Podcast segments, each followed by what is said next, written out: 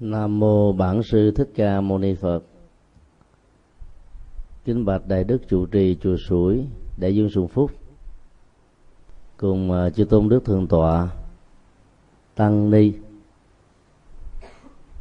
Kính thưa toàn thể quý hành giả Phật tử. Đường à, vào chùa ngang qua khu chợ nhỏ vào đến cổng chùa tiếng niệm phật ngân quan quý phật tử đứng hai hàng rất trang nghiêm và ca danh hiệu phật theo điệu ờ, của nhạc sĩ du ngọc toản. Điệu ca thứ sáu khá phổ biến. Trong um, nửa tháng vừa qua với hai lần uh, thuyết giảng tại uh, một số chùa ở Hà Nội và các tỉnh thành lân cận chúng tôi đã à, rất là cảm kích. Khi uh, chứng kiến quý Phật tử tại miền Bắc đã um, sử dụng điều niệm Phật ở chùa Hoàng Pháp như là cái cách thức uh, thực tập ở tại ngôi chùa của mình. Mặc dầu chùa Hoàng Pháp đã sáng tác trên hai chục điều niệm Phật nhưng mà việc sử dụng uh, thánh hiệu Đức Phật A Di Đà bằng nhạc đó ở các chùa tại thành phố Hồ Chí Minh và miền Nam đó, cũng rất là hiếm. Các chùa ở miền Nam chỉ có thói quen là đến ờ, những ngày lễ vía Phật và Bồ Tát đó thì mở lên thôi. Còn hàng ngày khi mà à, tổ chức sinh hoạt tu học á, thì không có. Ở miền bắc đó, mặc dầu à, tiếp nhận cái này sao nhưng mà làm rất tốt và có hệ thống đó. Cho nên à, gây một cái à, niềm quan hỷ ở hành giả hành trì. Đó là điều à, rất là đáng mừng.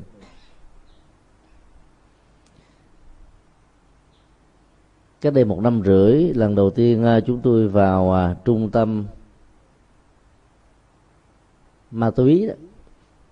Thì chúng tôi cũng đã hướng dẫn các anh chị em tuổi từ 18 cho đến 35 phương pháp niệm Phật. Thì thấy họ tiếp nhận cũng khá nồng nhiệt. Mỗi người đều được tặng một sâu chuỗi. Và sau một thời gian đó thì họ cho biết là họ cũng được thêm sự khích lệ để mà vượt qua trong cái nỗ lực cắt cái cơn nghiện sau đó thì à, chúng tôi vào à, trại giam K20 huyện Dòng Trôm, tỉnh Bến Tre. Thuyết giảng cứ à, trung bình 3 tháng rưỡi một lần. Đến ngày 31 tháng 5 hàng 2008 vừa qua đó là được 5 lần. Mỗi một lần đi vào nơi này đó, phái đoàn đều mang theo trên 2.000 sâu chuỗi tay 18 hạt. Và lần nào họ cũng nhận thêm điều đó cho thấy là cái niềm mà hân hoan, tiếp nhận sâu chuỗi và danh hiệu Phật đó, ở những người phạm nhân như là một nỗ lực để mà hồi đầu hướng thiện. Họ nghĩ rằng là các đức Phật có năng lực có thể tha thứ và chứng giám hành động hồi đầu của họ ở trong trại giam, trong lúc bóc gỡ từng trang lịch ngày đêm trong nhóm tình thương yêu của cha mẹ, người thân. Sau nhiều năm tháng xa cách, lần đầu tiên vào thì chúng tôi hướng dẫn họ phương pháp và thiền. Thì thấy hiệu quả không cao. Mấy lần sau hướng dẫn về niệm phật á, thì họ rất là thích. Và chúng tôi mời nhạc sĩ Vũ Ngọc Toản, người sáng tác những điệu nhạc niệm Phật này đến đó để hướng dẫn thì hiệu quả lại cao hơn. Từ đó thì mình mới rút ra được một cái um, cái kết luận nhỏ là phương pháp niệm Phật mà nhất là ca niệm Phật nó lại có một sức truyền cảm hơn là những phương pháp khác. Vì đã gắn liền với danh hiệu Phật và cái hiệu quả trong việc thực tập đó, theo đó cũng được nâng cao chương trình thuyết giảng um, quay đầu là bờ tại các trại giam đó. Gồm có ba nội dung. Bắt đầu à, là bằng một bài pháp thoại dựa trên tinh thần Phật dạy để à, khích lệ cái tiềm năng tỉnh thức. Rồi à, hướng dẫn họ um, hồi đầu sám hối những nghiệp chướng và phát tâm phát nguyện thật là mạnh để làm mới chính mình. Sau đó là một cái chương trình uh, văn nghệ đặc sắc của các ca sĩ nghệ sĩ chuyên nghiệp đến từ uh, Sài Gòn. Lòng vào những cái bài ca mang uh, chất liệu tình yêu vợ chồng tình thương của cha mẹ dành cho những đứa con và lòng hiếu kính của những người con thảo cháu hiền dành cho cha mẹ và ông bà. Đó là những cái chất liệu tình thương mà những người đang sống tại đây bị thiếu dữ lắm. Vợ trong chồng, con chờ cha mẹ. Và cha mẹ ngồi khóc ngày đêm để chờ con về đoàn tụ. Thì những bài ca đó nó nó đánh động. Và để muốn được về sớm với những lệnh ăn sáng đó, người ta buộc phải tu trong tục. Lúc đầu thì hơi bất hơi hơi uh, chưa quen nhưng mà dần già đó họ trở thành là phát tâm. Phát tâm tu ở trong tục lần đi thứ năm vừa qua đó thì ờ, chúng tôi có mời ông uh, giám đốc trung tâm nghe nhìn thông tấn xã Việt Nam các tỉnh phía Nam và phóng viên thường trực của VTV1 tại Hà Nội hai vị này đã đến phỏng vấn thượng tá phùng văn yến tổng giám thị của trại giam k20 thì được trả lời rằng trong hơn 10 năm làm công tác này thì một năm rưỡi năm rưỡi trở lại đây đó ông cảm thấy nhẹ nhàng hơn bao giờ hết. Lời giải thích của ông với lý do rất hay nằm ở chỗ đó kể từ khi uh, việc niệm phật ăn chay và những bài giảng về đạo đức được đưa vào trong trại giam đó, thì các anh chị em phạm nhân có ý thức rất cao, không có đòi hỏi là là khích lệ hay là bị trừng phạt là bị bắt buộc, họ cũng tình nguyện mà làm. Bởi vì à, chúng tôi à, trong đề tài thứ hai đó, có yêu cầu họ là tu trong tù, qua đề tài tự do nội tại giữa chữ tù và chữ tu đó, nó chỉ khác nhau một dấu quyền đó. dấu quyền đó nó nằm ngã về cái quá khứ, tức là nằm về phía bên tay trái nè, và lấy cái học thuyết niệm phật an an lạc, hạnh phúc hiện tại. Cho thấy là bây giờ tâm mình đừng có trôi về quá khứ nữa. Cái tâm trôi về quá khứ đó, nó nó gắn liền với lòng tham. Muốn giàu sang phú quý mà không làm ăn chân chính, nó bị đè bởi lòng sân đánh đập, chém giết, hung thủ, chửi bới trong thế giới giang hồ. Và nó bị đè nặng bởi lòng si, tức là nhận thức không sáng suốt, nghĩ rằng là chết là hết. Không có nhân quả, không có nghiệp báo, người tốt và kẻ xấu, có kết cục giống như nhau. Bây giờ chỉ nhổ lên cái dấu quyền nặng và bị ảnh hưởng bởi lòng tham, lòng sân, lòng si thì ta còn lại là chữ tu. Nhà tu trở thành tu viện. Các tu sĩ phật giáo vào ba tháng ăn cư như thế này, hạn chế việc di chuyển một cách tối đa để dành thời gian trọn vẹn, tạo cái năng lượng tâm linh ở trong sự tu tập. Giống như một sự sạc sạp lại, sạc lại cái bình ắc quy tâm linh.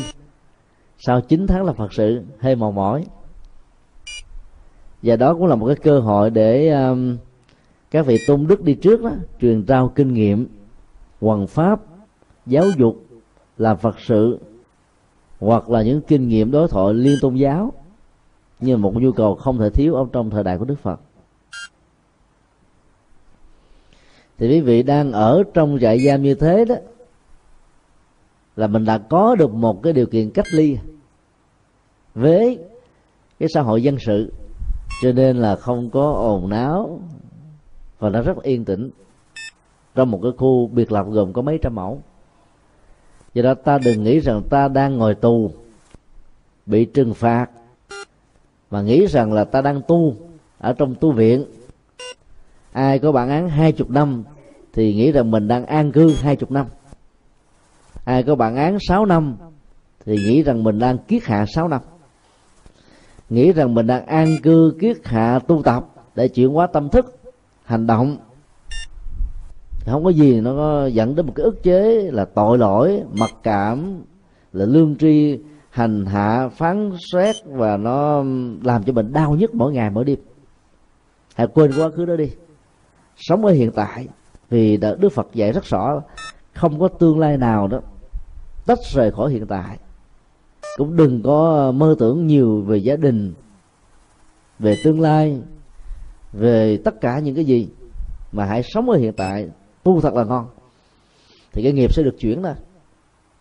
Và chúng tôi đã hướng dẫn họ niệm Phật.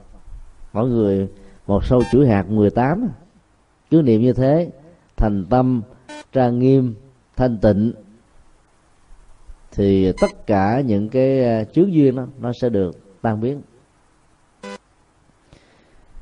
Sau một năm rưỡi được hướng dẫn ăn chay niệm phật và sám hối đó, thì cái tình trạng đại bàng đen, đại bàng xanh, đại bàng đỏ trong trại giam hết. Ông thương tác phục ý quan hỷ và hạnh phúc lắm.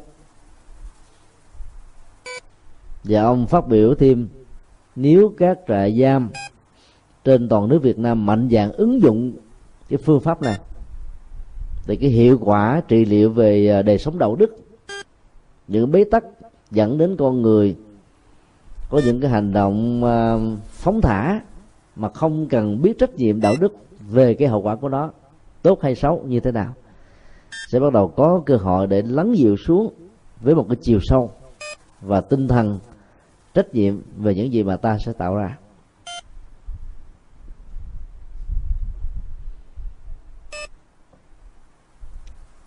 Ở trong uh, lịch sử ờ, của tịnh độ tông có một câu đối mà bây giờ tác giả là ai thế thì mình không có truy ra được nhưng mà biết rằng là có rất là lâu. Và nó trở thành như là cái ờ, trọng tâm của pháp môn hành trì về tịnh độ. Và nếu ta đi đúng cái trọng tâm đó thì tịnh độ cũng chính là thiền. Câu đối như thế này. Niệm phật niệm tâm tâm niệm phật. Tham thiền, tham tánh tánh tham thiền. Mỗi một vế đó, có bảy chữ. Mà nó có đến ba chữ niệm. Và ở trong ngôi chữ hán đó, cái phương pháp thực tập thiền đó, ta gọi là tham thiền. Chứ tham này phải là tham sân si. Mà tham là chuyên nhất tâm vào cái đời sống tĩnh tại, sâu lắng để mình có thể nhìn thật là thấu đáo. Tất cả sự vận hành của tâm, của dòng cảm xúc, của ý niệm hóa và của thân để ta làm chủ lấy nó. Nó gọi là tham thiền nhập định. Và chữ tham đó cũng xuất hiện ba lần. Trước nhất là nó như là một sự mời gọi về cái tính tương tục không gián đoạn. Đối với các hành giả sử dụng danh hiệu của đức phật đó, như là một người nghệ thuật thay thế. Cái bánh xe tâm của con người nó lăn ở trên mặt bằng của ờ, thế giới trần cảnh đó. Cũng giống như là cái vòng tròn nằm ở trên mặt phẳng và mỗi một tích tắc thời gian được gọi là sát na nó chỉ tiếp xúc với mặt phẳng này, tạo thành một góc vuông 90 độ, duy nhất thôi, không có cái thứ hai. Cũng tương tự như thế, Phật giáo phân tích rằng là cái tâm con người đó luôn luôn tìm một đối cảnh để bám vào, để hướng về.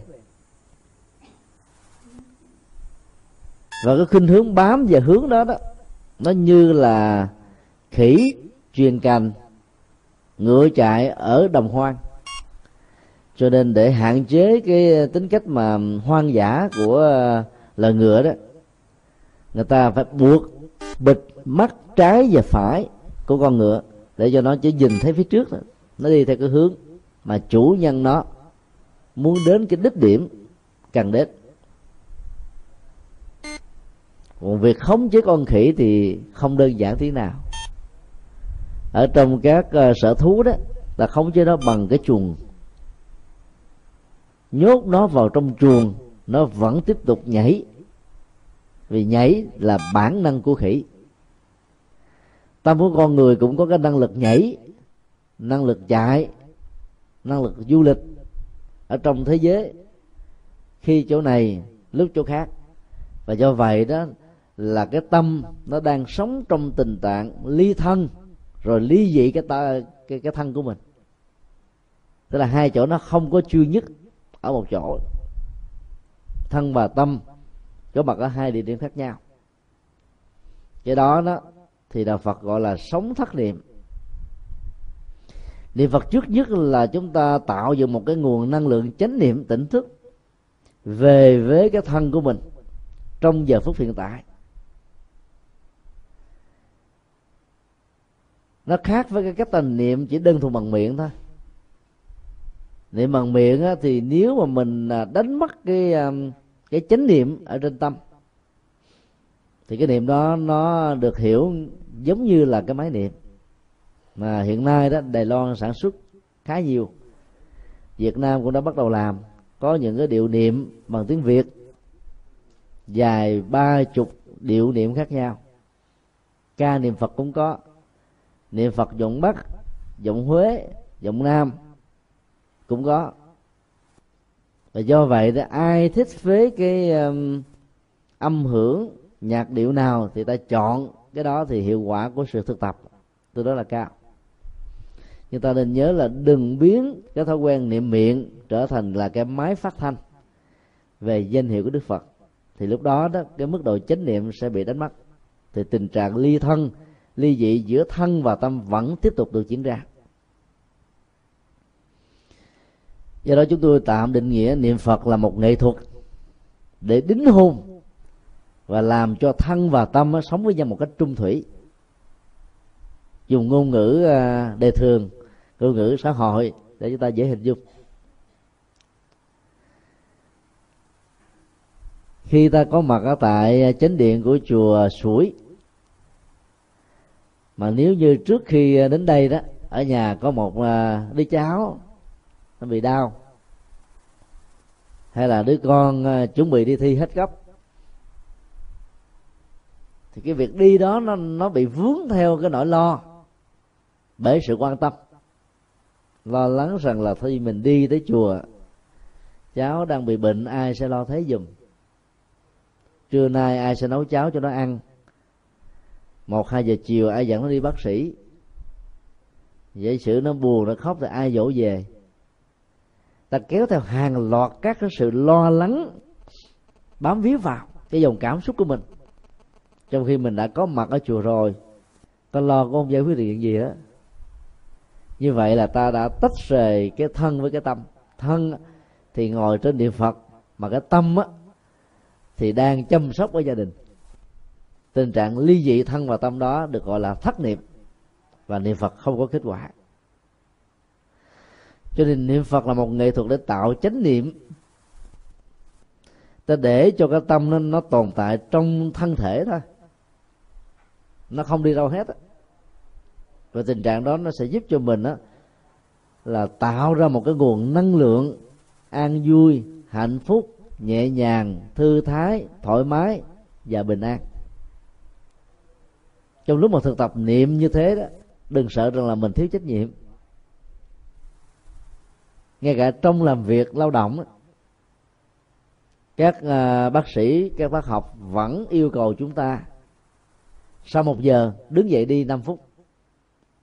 Hiệu quả nó sẽ cao gấp nhiều lần so với ngồi một mạch 4 tiếng cho đến 5 tiếng đồng hồ. Cái đầu óc con người nó sẽ bị đư đẳng do bị nó chai thì là cái tính sáng tạo và hiệu năng, hiệu suất ở trong lao động không cao. Thì ta cũng có những thời gian để nghỉ ngơi mà. Cho nên khi mà mình có mặt ở chùa, tham dự à, bác quan trai giới, hay là có mặt trong một khóa tu đó, ta nên có mặt một cách tròn vẹn nhất. Thì sự niệm phật đó không phải là khẩu niệm nữa, mà là tâm niệm. Do đó, cái vế đầu tiên của câu đó là niệm phật được đồng đồng hóa và được định nghĩa bằng cái dấu bằng niệm tâm. Đó là vế đầu tiên. Nói đến niệm phật là niệm bằng cái tâm. Còn khẩu niệm đó, là một sự hỗ trợ để cho mình có sự tập trung cao để ý theo câu chữ và sự phát thanh của chúng ta về danh hiệu đức phật. Thì cái sự chuyên nhất đó, nó sẽ hỗ trợ cho mình tương đối nhiều hơn niệm tâm đó là ta tạo ra trước nhất là một cái phản ứng có điều kiện. Và sau đó đó là phản ứng vô điều kiện. Khi ai mà niệm phật ở trình độ vô điều kiện đó, thì ta biết rằng là cái tính tương tục, không gián đoạn của nó, giúp cho mình đang sống với cái chất liệu tỉnh thức hàng ngày, hàng giờ, hàng giây, hàng phút, không bị gián đoạn.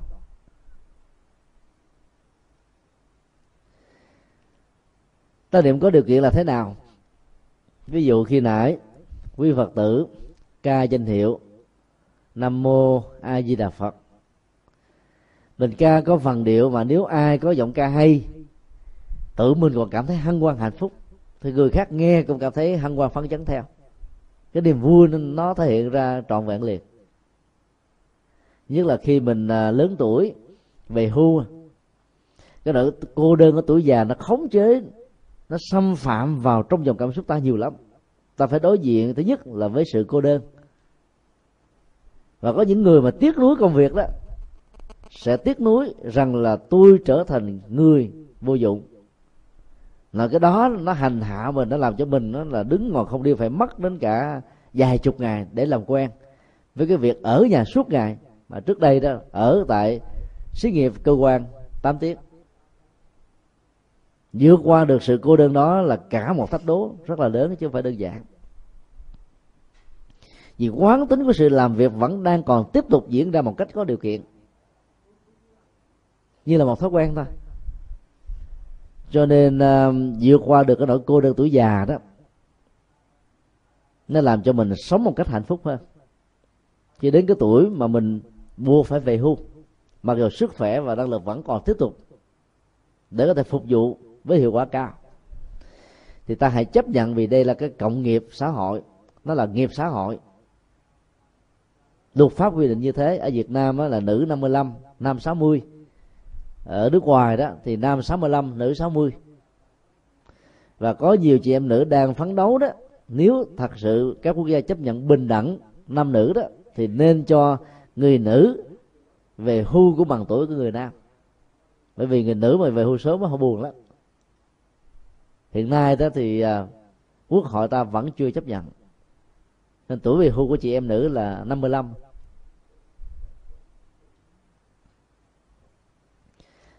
khi mình về hưu thì mình đối diện với sự trống trải. Và cái đó nếu không vượt qua được á, nó tạo ra trạng thái cô đơn. Có nhiều người mẹ người cha có một hai đứa con mà ban ngày nó đi học đi làm hết mình ở nhà mình buồn lắm lắp vào những khoảng trống đó đó có người đó xem phim uh, kiếm hiệp của đài loan. Có người xem phim tình cảm xã hội của triều tiên. Có người luyện trưởng còn riết rồi nó trở thành thói quen. Và không còn muốn vận động cứ nằm trên võng trên ly văn hai năm sau đi khám mở trong máu rồi là tiểu đường tim mạch và thần kinh mình nó hơi bị tê liệt một phần. Một ngày đó, giải trí chừng một giờ đến hai giờ là vừa. Mà có nhiều cụ, không biết vượt qua cái nỗi cô đơn thế nào, cho nên đó là cứ thay thế nó bằng cách là nhắm mắt mình, dán mắt mình, đính hôn con mắt mình vào cái tivi cho là để cho bộ phim nó suy nghĩ dùm, chương trình nó suy nghĩ dùm, cuối cùng là óc mình nó bị đư đẳng. Đa thị hư thần các y học uh, uh, của phương đông đã cho chúng ta một cái kết luận như thế. Xem nhiều á nó làm tổn hại thần kinh. Mà tổn hại thần kinh á, thì đồng nghĩa là tổn hại với hạnh phúc đánh mất chánh niệm ở trong con đường tâm linh của nhà Phật. Và chúng ta rất may mắn là đệ tử của đức phật ta có được cái phương pháp niệm phật. Nó là một nghệ thuật thay thế. Khi tâm của mình nó được niêm vào danh hiệu của đức phật giống như cái bàn đang bị sụp sịch như thế này. Quý vị uh, lấy một cái niêm chèn vào dưới chân nó tùy theo cái độ sụp sịch, mà cái niêm đó phải có chiều cao tương xứng. Gắn vào một cái là cái bàn là đứng vững không có gì có thể xô ngã vân vân. Thì ta cũng dùng danh hiệu của đức phật trở thành một cái niêm. Cái niêm của nhận thức cái niêm của cảm xúc. Và do đó cái tâm thức mình nó không còn cái không gian gì để động đậy về nỗi khổ, về niềm đau, về cô đơn, về buồn chán, về tuổi già, về bệnh tật và có người về cái chết. Hay là nó không có cơ hội để bám vào những cái mối lo đối với giới trẻ, chẳng hạn như là thất nghiệp, thất tình. Kinh tế thị trường là bị sa sút, là chứng khoán bị rớt lạm phát gia tăng ngân hàng đóng băng tất cả các hoạt động đó, gần như là dậm chân tại chỗ mà mỗi tháng phải trả tiền ngân hàng muốn căng thần kinh. Lo cũng không giải quyết được việc gì mà lại càng cho sức khỏe ngày càng nghiêm trọng. Thì việc niệm phật đó nó có thể được ứng dụng cho cả già trẻ nam nữ. Như là một cái đêm và lúc đó đó tâm chúng ta được thư lắng như vậy là mọi căng thẳng do suy nghĩ quá nhiều lo lắng quá nhiều chạy theo cái hoàn cảnh quá nhiều nó làm cho tâm mình được bình an và sức khỏe được tái phục hồi. Thì trước nhất cái giá trị y học của việc niệm phật nó làm cho mình có được cái à, sự khỏe mạnh của thần kinh dẫn đến sự khỏe mạnh của cơ thể. Cho nên những cái vấn nạn những gút mắt những uh, trở ngại đó nho nhỏ đó ta có thể tháo mở nó một cách dễ dàng mà trong sự lo lắng đó nó trở thành là rối như là tơ. Cuộn lại với nhau, không biết phanh ra cái đầu mối đâu để mà tháo gỡ. Mà muốn làm được như thế thì ta phải nhớ cái vế đầu tiên, niệm phật bằng tâm niệm, tức là niệm trong tâm. Và nó trở thành một cái niệm chánh niệm, làm cho ta không bị trao đảo trước những cái à, cảnh màu sắc, âm thanh, mùi vị sự xúc chạm và tất cả các đối tượng tưởng tượng ở trong tâm ý của mình. Niệm bằng tâm một cách có điều kiện là trước nhất ta ta phải vay mượn à, một cái phương tiện hoặc là khẩu niệm hoặc là thủ niệm. Thủ niệm tức là niệm bằng cái tay. Miệng không cần niệm gì hết á.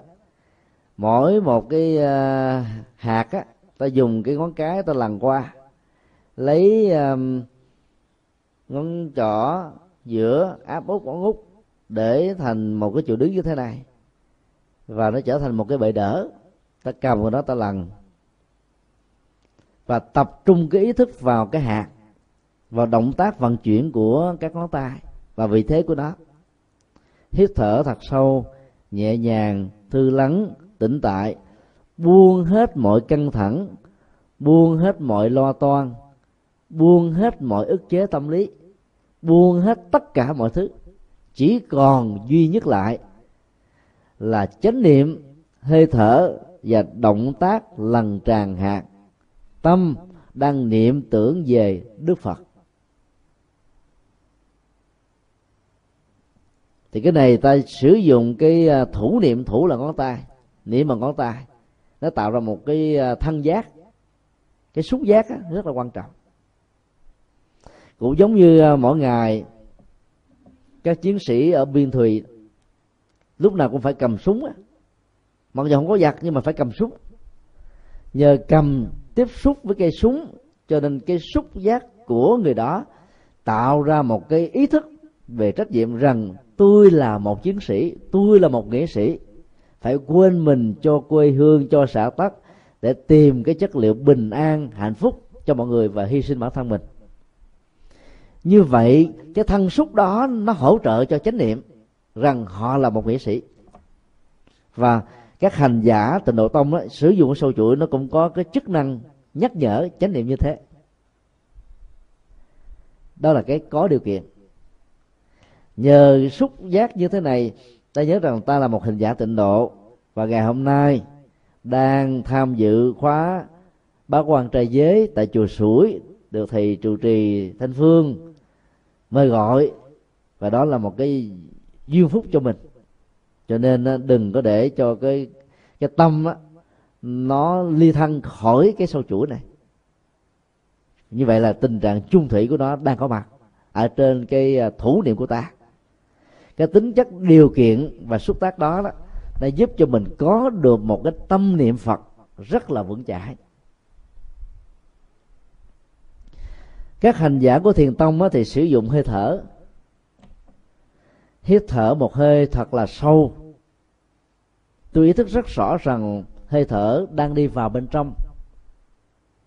Các lớp tế bào được làm mới, máu được tươi nhuận, neuron thần kinh được phục hoạt, và cái luồng sống thông qua oxy đi vào trong cơ thể tác động đến phổi làm cho ta được hăng hoa. Và lúc đó ta ý thức rất rõ, hơi thở đang vận hành. Và một trong 16 pháp và quán niệm hơi thở đó, nó có câu Đức Phật dạy là ý niệm về sự hạnh phúc toàn thân, tôi đang thở vào. Ý niệm về sự hạnh phúc toàn thân, tôi đang thở ra. Như vậy là người ta phải quán tưởng và hình dung là hơi thở đó, nó đi qua cơ thể, nó làm cho cơ thể này nó được làm mới. Và lúc đó đó, ta cũng làm mới về tâm thức thông qua sự chánh niệm. Thiền giả sử dụng hơi thở để thiết lập chánh niệm. Và các vị liên hữu các bạn sen các hành giả của tịnh độ đó, sử dụng sâu chuỗi để thiết lập chánh niệm. Và chánh niệm đó nó sẽ được tương tác. Lúc đầu là có chất xúc tác có điều kiện bởi sâu chuỗi và sau đó là, là nó chỉ đơn thuần là còn cái tâm thôi. Là niệm phật, niệm tâm. Chứ còn lúc đó mình mình chỉ đặt nặng quá về cái kỹ thuật của cái khẩu đó, đến lúc tao quên đi ở trên tâm, thì cái hiệu quả và giá trị trị liệu y học và nâng cao giá trị tâm linh đó, nó bị giảm đi khá nhiều. Và giới thứ ba, tâm niệm phật. Lúc nào tâm phải nhớ đến phật niệm là một cái năng lượng um, trước nhất đó là ký ức. Và đối tượng của sự nhớ trong ký ức này chỉ là danh hiệu phật, ngoài cái đó ra không còn là cái gì khác hết.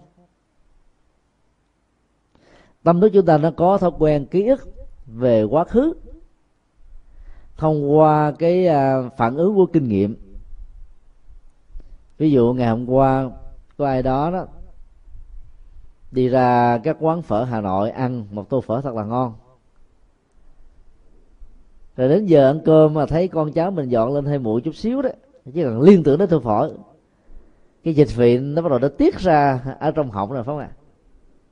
Như vậy là ta đang ăn bằng cái ký ức hương vị tô phở mà mình đã hoàn tất vào ngày hôm qua.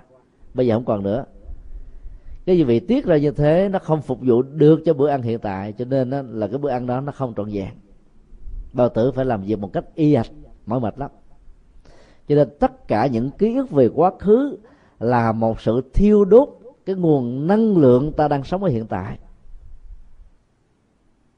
Học thuyết này của phật giáo được y học tán đồng mạnh lắm. Do đó khi ta ký ức cái tâm với danh hiệu phật thì không có kiết nào về quá khứ có thể trỗi dậy được. Ký về quá khứ nó thường có hai khuynh hướng. Hoặc là về sự trục trặc, khổ đau, phiền muộn. Hoặc là niềm vui, hạnh phúc, nụ cười, thời gian son, hay là nhan sắc đẹp của mình. Bây giờ không còn nữa. Đối với nỗi khổ niềm đau thì ký ức nó là cái cách chúng ta cố tình hâm nóng cái khổ đau ở hiện tại thêm một lần nữa. Mà lẽ ra, nó cần phải được thả về với quá khứ và, gọi là thiêu đốt trọn vẹn. Còn ký ức về những cái hay, cái tốt, cái thành công, cái vàng son, cái nhan sắc, cái bảnh trai sức khỏe mà bây giờ ta không còn nữa, làm cho mình sống với trạng thái tiếc nuối khôn nguôi và đây cũng là một cái nguồn năng lượng đốt chết năng lực ở hiện tại. Cho nên khi chúng ta để cái ký ức của tâm dính và trung thủy với danh hiệu phật đó, thì cái nguồn năng lượng mất về quá khứ nó không có. Cái đó được thuật ngữ đức phật dạy là hiện tại lạc trú. Trú là một sự thiết lập ký ức. Lạc là tạo ra một nguồn hạnh phúc nội tại nhẹ nhàng thư thái lắng trong ở ngay giờ phút hiện tại và ngay cái địa điểm ta đang nỗ lực làm việc đó. Cho nên niệm phật của tịnh độ tông đó, nó cũng chính là thiền. Và hành giả tịnh độ tông á, khi mà đạt được cái trình độ tâm niệm phật, cái tâm gắn liền với danh hiệu phật chứ không gắn về với cái ký ức và kinh nghiệm tốt và xấu với quá khứ, thì ta đang là người tỉnh thức, đang là người mở mắt, đang là người ăn vui, chứ không cần phải chờ đợi sau khi chết mới hướng về tây phương cực lạc giảng sanh thế này thế kia. Và lúc đó đó, hành giả như thế được gọi là đang thiết lập tây phương, đang thiết lập tịnh độ, đang trang nghiêm cõi phật theo tinh thần của đạo lý đại thừa. Và cái này là cái rất là sâu sắc. Cho nên ta mới có những cái thành ngữ phiền não, tức bồ đề, khổ đau, tức nước bàn. Ta ba, tức là tịnh độ phần lớn ta chỉ thấy cái vế đầu đó, phiền não, khổ đau. Nhiễm ô ta bà, ta quên đi cái vế thứ hai. Cho nên mình gọi là gọi là tô hồng hay là bôi đen cái thực tại. Theo cái chủ nghĩa kinh nghiệm, buồn vui, khổ, u não, sầu bi, tưởng tượng, hình dung, vân vân. Mà lấy ra, nó không nên còn vế thứ hai ta quên mất à. Hoặc là nghĩ nhớ đến đó mình cũng không tin nổi rằng mình có đủ năng lực để vượt qua, để làm được, để thành công cho nên cái hai cái vế tương tức bằng cái chữ là, nó giúp cho ta phải tận dụng cái môi trường nghịch cảnh điều kiện không như ý. Những cái khổ đau mình đang có mặt, không nên trốn chạy nó, bỏ cuộc nó, sợ hãi nó, đau hàng nó, mà phải nhìn vào mặt mũi của nó xem nó như thế nào. Thì ta sẽ vượt qua được khổ đau. Và đây là nghệ thuật chánh niệm, tâm niệm phật đối với hành giả tịnh độ. Khi chúng ta thiết lập được trạng thái tâm niệm phật đó, thì tất cả những cái uh, hy vọng những mong cầu dự án chương trình kế hoạch về tương lai mà thiếu các hạt giống về nền tảng hiện tại nó không có trỗi dậy. Đạo phật dạy chúng ta không phải là nhìn thiển cận. Nho giáo dạy rằng là nhân vô viễn lự tất hữu cận u. Người không lo xa thì sẽ phải buồn gần tức là cái người vô tư thiếu trách nhiệm sống buông thả như là lục bình trôi. Thì nay đó trục trặc thế này mai trục trặc thế khác. Vì họ không có kế hoạch gì hết á.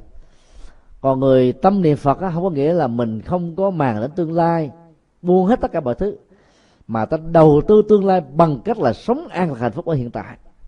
Vì tương lai là quả và hiện tại là nhân cho nên nếu ta thiết lập được cái tâm niệm phật ở hiện tại với một cái nguồn chánh chánh niệm như một cái năng lượng rất là mạnh ở trong cuộc đời, thì tương lai nằm ở trong lòng bàn tay của ta. Chứ không phải là một cái gì xa xôi hết á. Và tịnh độ ở tây phương cũng nằm trong lòng bàn tay của ta. Nếu quý vị muốn, quý vị sẽ sanh về. Nếu không muốn, cũng không sao, vì ở hiện tại mình cũng đã đã sống trong tịnh độ rồi, đã là một phần của tịnh độ rồi, và là chính tịnh độ rồi cho nên chất lượng của tâm niệm phật rất quan trọng. Như vậy về cái phương pháp á, thì ta có thể nhìn thấy là cái thủ niệm và khẩu niệm là hai phương tiện. Hai công cụ hai hỗ trợ hai xúc tác. Và nó được xem không phải là cứu cánh. Sẽ là một sự sai lầm nếu ta định nghĩa sự niệm phật là sự cứu cánh trong tự thân của nó bản chất của niệm phật là để làm cho tâm ta được yên lắng rũ bỏ họ mọi chấp trước. Cho nên đó, bình an có mặt ở hiện tại. Thì nhân đó đó ta phải thấy rất rõ là nếu ai chèn theo kèm theo cho ăn ké theo danh hiệu niệm phật tâm niệm phật bằng một lời nguyện bằng một sự cầu ta đi được cái phần vỏ của pháp môn niệm phật thôi, chứ không phải phần cốt lõi. Rất nhiều người phật tử không nhận ra được điều này. Mặc cả nhân quả với phật, nam mô di đà phật, lấy sổ là ghi, ngày hôm nay con niệm được là một trăm ngàn. Ngày sau con phấn đấu nhiều hơn một trăm lẻ một ngàn. Và ban đêm, trước khi ngủ, con cũng niệm luôn để cho cái vô thức nó tiếp tục niệm ở trong giấc ngủ. Và tính gấp đôi là hai trăm lẻ hai ngàn. Người như ta tính công không? Và mong đức phật ban phước. Là mình gửi công, ngài ơi, hôm nay đó con kính ngài lắm, con nhớ ngài liên tục. Không quên, chồng con con bỏ một bên, cháu con con bỏ hết. Nhà cửa con cũng không quan tâm nó còn chỉ nhớ có ngài thôi à. Cho nên ngài cho con cầu gì được đó nè. Ngài cho con bình an, ngài cho con là làm ăn khá giả. Ngài cho con sự nghiệp nhà cho, cho chồng con tại vì lâu dài. Cái mặc cả nhân quả như thế là nó làm cho chúng ta mất đi cái tâm niệm phật. Và lúc đó niệm như thế được gọi là loạn tưởng. Cho nên trong lúc niệm phật là đừng để bất kỳ một cái nguyện gì một cái cầu gì nó nó nó can thiệp vào. Chỉ đơn thuần ba thứ. Danh hiệu phật chánh niệm tỉnh thức thân và tâm có mặt ở một chỗ, chừng đó thôi. Còn vũ trụ thế giới, bao nhiêu thứ xung quanh không có nữa. Không phải là sự trốn tránh đâu, mà đó là một sự thư giãn ý thức, một cách trọn vẹn nhất. Sau cái thời niệm phật, quý vị có thể hồi hướng, nguyện đem công đức này hướng về khắp tất cả đệ tử và chúng sinh, đều trọn thành phật đạo. Đức phật dạy mình hồi hướng sâu sắc lắm. Cầu cho chúng sinh, còn người niệm phật mà không hiểu sâu đó cầu cho thân con, cầu cho vợ con, cầu cho chồng con, cầu cho con con, cầu cho gia đình con, cầu đủ thứ hết trơn. Cho nên vẫn có phước báo, nhưng mà cái phước ta đạt được chỉ ba chục phần trăm thôi. Còn mình phát nguyện cho tất cả chúng sinh đó phước nó lớn hơn nhiều, tâm lượng mình lớn. Đó là cái cách hành trì của các vị bồ tát trong chúng sinh đã có người thân của ta rồi cái mùa thi uh, của cuối tháng à, uh, 5 và thi chuyển cấp ở trong tháng 6 này đó đã làm cho rất nhiều cha mẹ phải phải thi cùng với con em.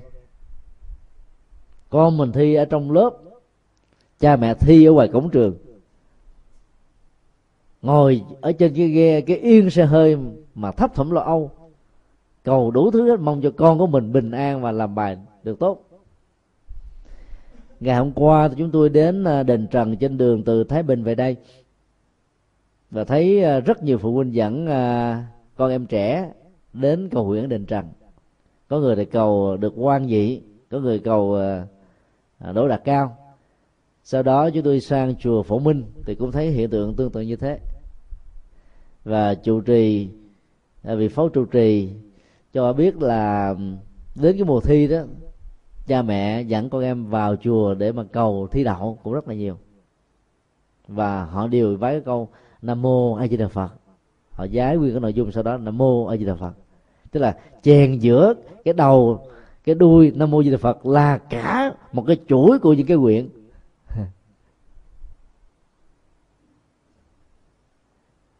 do đó là tâm ta chưa niệm phật. Ta chỉ niệm một cái miệng rồi cầu thôi thì nó đạt được ở mức độ là sikola còn cái mà ta cần đạt trong pháp môn đó là kim cương, chứ không phải là sikola có kim cương thì ta có thể mua hàng tá, hàng dạng hàng triệu, hàng tỷ sikola còn có sikola ăn vào sâu răng, mất hết hàng tiền đạo. Và bây giờ ăn cơm khổ lắm, phải mua bộ răng giả và gắn vào. Cho nên ờ, khi niệm phật mà hướng tâm về cái phước đó cái kết quả đạt được ít lắm. Vì sự tịnh tâm an lạc đó nó mới ờ, có cái tác nhân mang lại hạnh phúc cho mình. Còn cái vế thứ hai là à, tham thiền tham tánh tánh tham thiền nó cũng có nội dung tương tự. Chúng tôi cho rằng là vị tổ đã đặt ra cái câu hỏi này phải có cái chiều sâu về tâm linh. Và cái kinh nghiệm hành trì rất là miên mật cho nên đã có một cái nhìn viên thông về pháp môn giữa thiền và tịnh. Nếu ta thực tập được như thế đó, thì phương pháp niệm phật cũng chính là thiền thôi, không gì khác hết. Là bởi vì ở trong kinh a di đà, ở đoạn cuối đó, đức phật đưa ra cái điều kiện phải đạt được là nhất tâm và bất loạn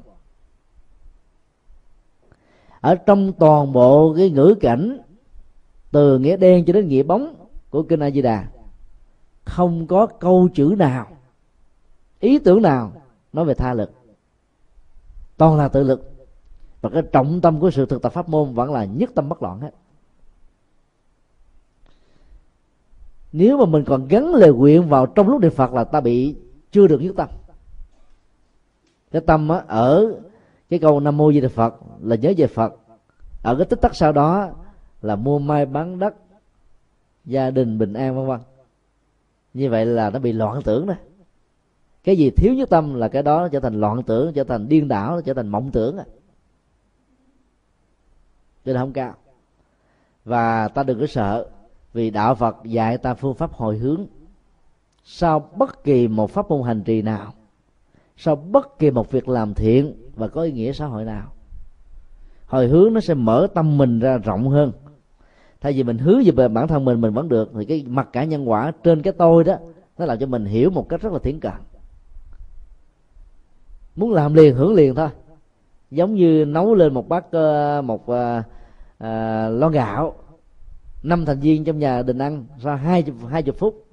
Cơm nó trở thành chín ta ăn xong no liền rồi hết liền. Không còn gì hết á phần lớn ta bị rơi vào cái thiện cận đó. Xài trước mắt thôi chứ không biết xài theo kiểu ngân hàng. Để lãi ta làm mà ta không cần quyến cầu gì cho mình đó, là nó không mất đi. Có nhiều phật tử đó trời ơi tôi ngày nào cũng đi chùa. Cầu nguyện quá trời quá đất mà không thấy nào phật ban phước gì chứ không thấy bồ tát nào gia hộ. Chán quá thôi tôi không đi chùa đối với bà đi đi đi. Tôi không đi. Nếu mà nó trưa chỗ quả thì nó còn nguy với mình có gì đâu mà buồn còn trổ rồi là hết. Ta nói ăn bánh trả tiền.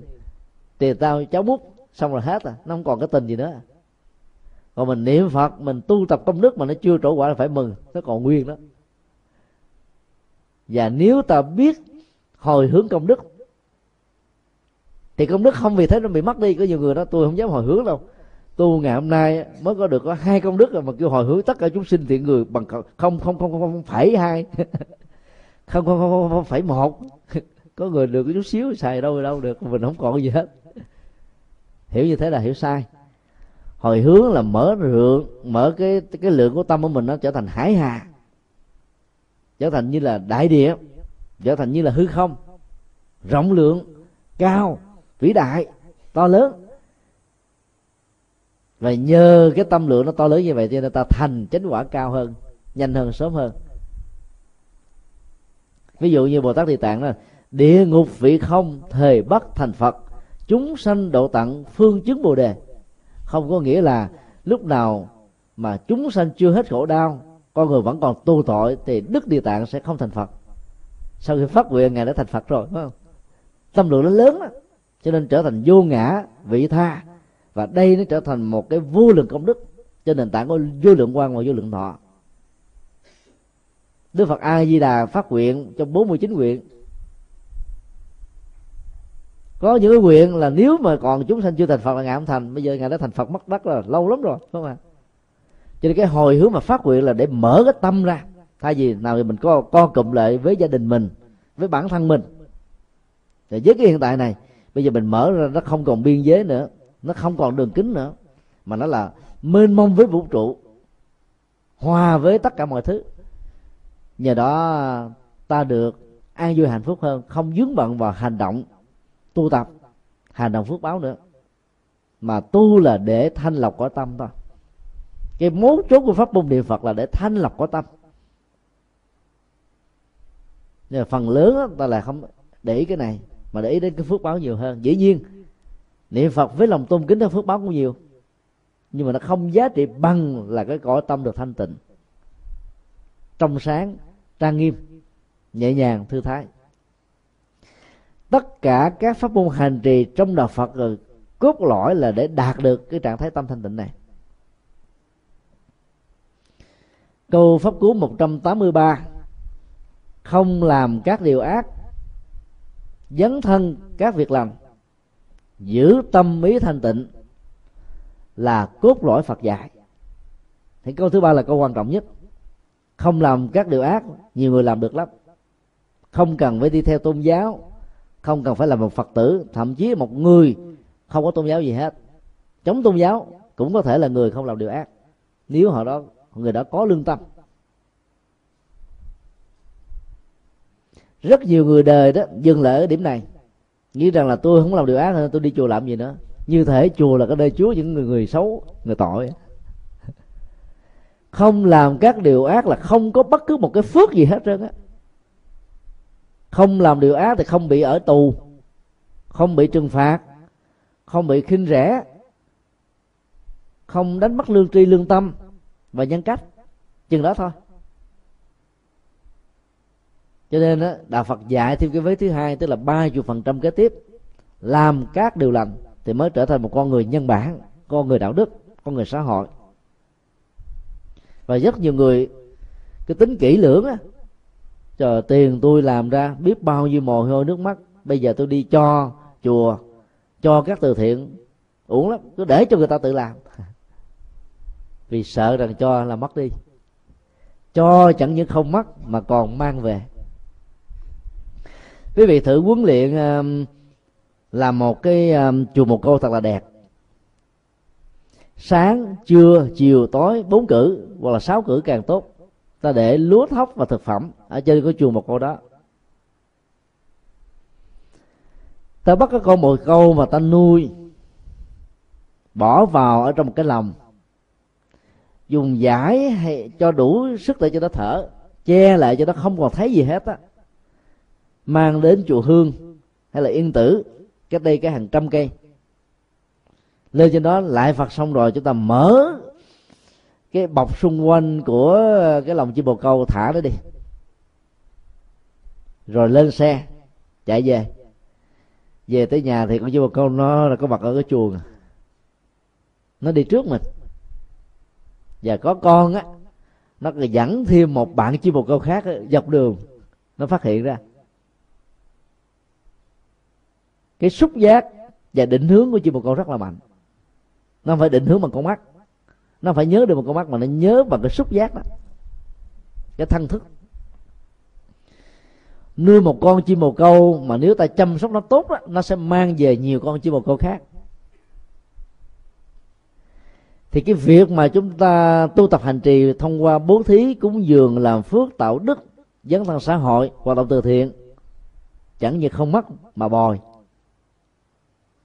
và cái độ bồi đó tỷ lệ thuận với cái tâm. Nếu lúc đó ta mặc cả nhân quả xin phật con à, phát tâm cúng dường 10 ca một mắt cườm từ thiện 5 triệu đồng. Một triệu đồng á, làm quà cho họ khi mà mắt. Xin hồi hướng kiếp này mắt con được sáng không cận không viễn không loạn. Kiếp sau mắt con tiếp tục được sáng thì phước chúng ta chỉ gắn liền với cái mắt là hết thôi còn nếu mình làm mà mình không cầu như thế mình cầu như là mong cho tất cả mọi người nhất là những người nghèo và bất hạnh đừng lâm vào cái hoàn cảnh như thế. Để có mắt ánh sáng nhìn thấy làm việc đem ăn vui hạnh phúc cho bản thân và gia đình. Nó cao thượng hơn nhiều lắm nó đẹp hơn nhiều lắm. Và cái đó nó bồi bổ như là cái cồn đất đó, ngày càng nó ụ lên lớn ra phình ra diện tích nó giãn nở dần dần phước nó tăng trưởng và cái này nó liên hệ đến câu thứ ba của kinh pháp cú. Thanh tịnh tâm. Ở mức độ đơn giản có nghĩa là mình phát xuất từ một động cơ tốt chứ không phải động cơ mặc cả nhân quả như là làm ăn giao dịch thương mại trong cơ giới thị trường. Đầu tư một cái a ta phải kéo lệ cái phần lời 2A, 3A, 4A hay là NA. Kinh tế thì như thế, nhưng mà tâm linh mà vận dụng cái con đường kinh tế thì nó sẽ bị giảm. Do đó đó là phải thâm thanh tịnh tâm ý. Từ động cơ, từ việc làm thì việc mà dấn thân phụng sự gì chừng nào thì mang lại phước quả chừng đó. Cho nên trong lúc mà ta niệm Phật đừng để những cái phước quả, phước nhân này can thiệp vào ám ảnh mà sau khi làm xong rồi hồi hướng cho đi chẳng như không mất mà còn bồi đắp về mang về như là con chim bồ câu dẫn về các con chim bạn như là cái cồn đất, như là ủ mối. Ngày càng gia tăng chứ không có giảm đi.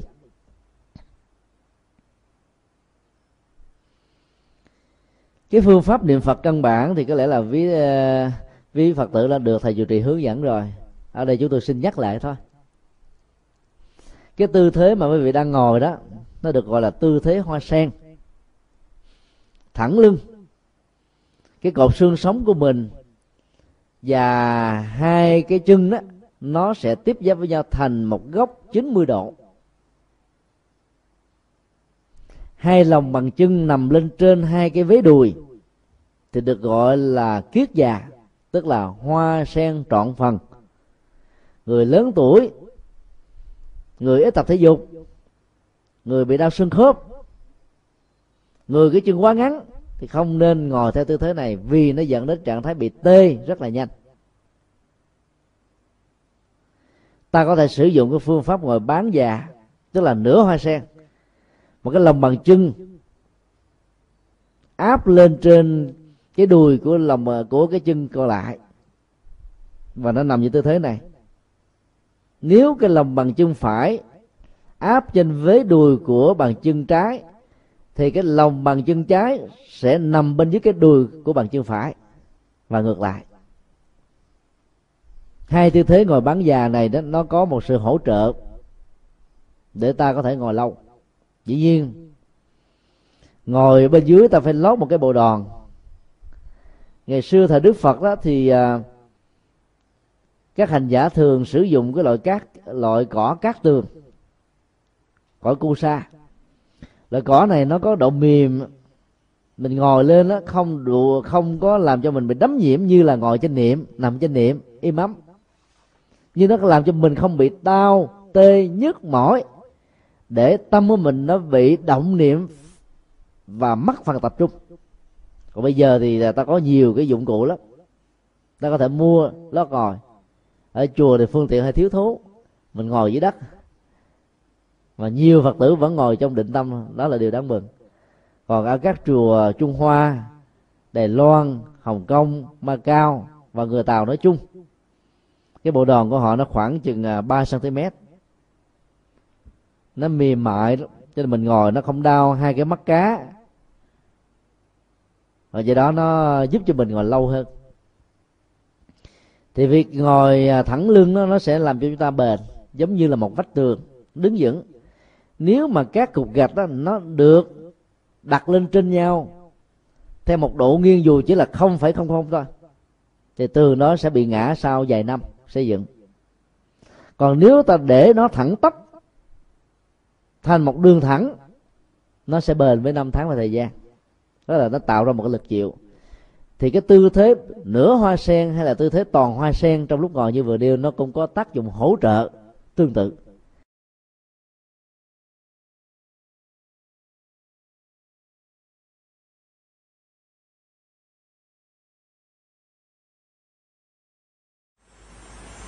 Có những người đã mở thủ thờ cúng đồng bóng nhưng đến bây giờ họ muốn theo đạo phật thì phải giải căn họ như thế nào?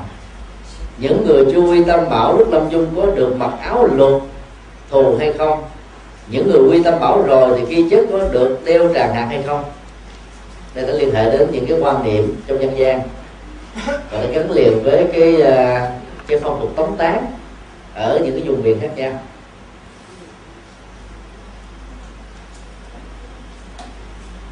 Đi theo các tôn giáo khác đó, thì đến cái ngày mà trở thành một tín đồ mới đó, được gọi là tín đồ tăng tộc thì họ muốn phải phát nguyện hay là tuyên thệ trước thượng đế trước chúa trước các thần linh. Đời đời kiếp kiếp tôi sẽ không theo bất cứ một tôn giáo nào nữa. Nếu tôi theo tôi sẽ bị cái này cái kia. Thầy đọc. Thầy đọc đó là một sự hăm dọa cho người ta sợ để không dám từ bỏ tôn giáo đã đi theo. Khi mà ta phát hiện cái ờ, phong tục đồng phóng đó, nó thấp nó không giúp cho mình được an vui hạnh phúc. Các cô đồng cội bóng cũng khổ đau dàn trời. Họ không tự cứu độ họ làm sao họ cứu được những người ở đâu sau được? Cho nên khi những người làm công tác đồng bóng mà biết rằng đạo phật là một con đường tuệ giác và từ bi mang niềm vui, hạnh phúc cho mình là người thì họ nên phát nguyện trở thành phật tử. Chẳng những họ không bị bất kỳ một cái tội nào giàu họ đã hứa trước đây, ngược lại họ có phúc. Bởi vì họ bắt đầu trói tháo mở được sự trói buộc trong niềm tin mê tín mà trước đây họ đã từng làm, gieo giúp niềm tin mê tín cho người khác. Cho nên mở càng sớm, thông qua việc theo đạo Phật càng nhanh thì càng tốt. Việc trì hoãn và làm công việc đó thì làm cho họ ngày càng lúc lúc sâu ở trong niềm tin mê tín cho nên họ bị mất đi trí tuệ. Và hậu quả là họ bị những chứng bệnh rất là khó đó cái người mà sống bằng cái nghề mê tín á, hậu quả lớn lắm. Làm giàu trên mê tín nó cũng như thế. Nếu quý vị để ý những cái người mà bệnh đi chứng bệnh đau đó là trì lục về à, giác quan thì gương mặt của người đó, dầu là nam, nữ, già, trẻ, lớn, bé, người việt nam, người campuchia, người mỹ, người úc, người pháp, có cùng một gương mặt. Từ từ đần đần. Và ít nói chỉ cười cười thôi, hiền lương lắm. Nhưng mà họ không tự lo lắng cho họ được mà gia đình phải lo. Cái cộng nghiệp đó, nó nói theo Phật giáo là mình là bỏ sẻ về tri thức, giấu giếm về kiến thức. Biết điều hay lẽ phải mà mình không điều tra hoặc là mình truyền bá quá nhiều bệnh gì đâu để sống nó như một cái nghề. Cho nên hậu quả là trí tuệ của mình bị mất hết. Trở thành những người đưa đưa đẳng đẳng như thế. Rất là đáng gọi cho nên nó biết được đạo Phật mà không chịu theo đạo Phật thông qua một cái lễ quy tâm bảo chính thức đó, thì ta tự tạo điều kiện cho mình bị thiệt thòi. Giống như là ở nhà mình có gạo có thực phẩm có lửa có bếp đốt đủ hết tất cả các vật dụng để mà làm cơm. Rồi ba má mình làm cơm xong rồi, nói, con ơi, ăn cơm đi. Chứ còn đó nó mê chơi game điện tử, nó thôi mẹ trước rồi con ăn. Như vậy nó bị đói thôi, nó bị thêm thòi không có tội gì hết, nhưng bị thêm thòi còn thì khi đến giờ ăn rồi mời ăn ăn liền thì có phúc trong ăn, có sức khỏe, làm việc tốt hơn cho nên đó là gặp được đạo Phật, ta phải quy sớm quy càng sớm càng tốt. Và do vậy đó các phụ huynh nên hướng dẫn con em của mình thậm chí bắt buộc tuổi 18 trở xuống là quy tam bảo. Khoảng 4 năm tuổi thì có ý thức là ta nên tổ chức thỉnh quý thầy trong một cái ngày lễ nhất định nào đó làm để quy cho các em. Đừng sợ bởi vì các hạt thức đầu tiên này nó bám vào trong uh, tâm thức a la gia thì về sau nó trở thành như là một thói quen và khó cái gì, có cái gì nhổ lên được lắm. Ta phải làm cho các em trở thành phật tử từ nhỏ. Mà lúc đó nó chưa hiểu, không sao hết á. Bởi vì ta biết rất rõ là đạo phật là trí tuệ, đạo phật là tâm linh, đạo phật là đạo đức, đạo phật là tội giác, đạo phật là hạnh phúc. Ta hạnh phúc với đạo phật thì ta cũng nên chia sẻ cái hạnh phúc đó cho con em của mình bằng cách dẫn con em của mình đến quy tâm bảo không cần nó thích hay không thích. Hạt giống được gieo vào rồi nó không mất đi thì khi lớn lên đó ta có thể tổ chức quy một lần nữa cho các em của mình khi nó có ý thức nó hiểu sâu hơn nó hành thì đúng hơn thì nó bớt đi mê tín. Đó là cách ta thương con em của mình.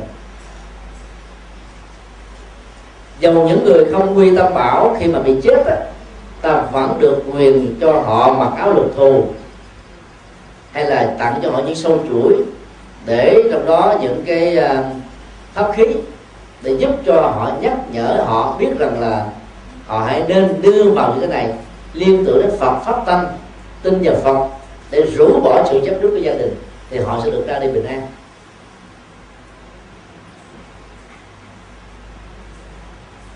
Việc tẩn liệm á, nên cần thiết để theo một số chuỗi. Mà nếu họ là phật tử để thêm một áo chàng áo lễ. Mà nếu họ đã từng gõ mỏ tụng kinh thì để thêm cái mỏ đó không phải là để cho số họ, số âm phủ họ làm tiếp tục những việc này. Để nhắc nhở họ, ông bà là một phật tử thường thành mấy mươi năm. Ông bà phải nhớ lời Phật dạy là không nên bám chấp vào gia đình, sự nghiệp, nhà cửa, tình yêu, tình thương. Không nên bám chấp vào sự hận thù, ức chế nỗi quan, tiếc nuối mà bây giờ phải nhớ vào sâu chuỗi, nhớ vào áo tràng, nhớ vào cái mỏ, cái chuông để mà ra đi, nhẹ nhàng thư thái. Và khi con cái hay là người thân trong gia đình để những cái vật pháp khí này vào trong cái hòm trong lúc tản niệm đó, thì dĩ nhiên là chư tăng đã bằng cái tâm của mình quán tưởng để giúp cho họ nhớ. Thì những người con, những người thân cũng nên tâm niệm tương tự như thế. Ba ơi ba nhớ ba là một phật tử. Các vật này nhắc nhắc cho ba sau mấy mươi năm, ba sống hạnh phúc với tư cách là phật tử chúng con cũng hạnh phúc theo, cho nên ba hãy buông xả. Nếu ba thương ba và ba thương gia đình này, ta phải nhẩm ở trong tâm như thế. Còn nói ra bằng miệng càng tốt.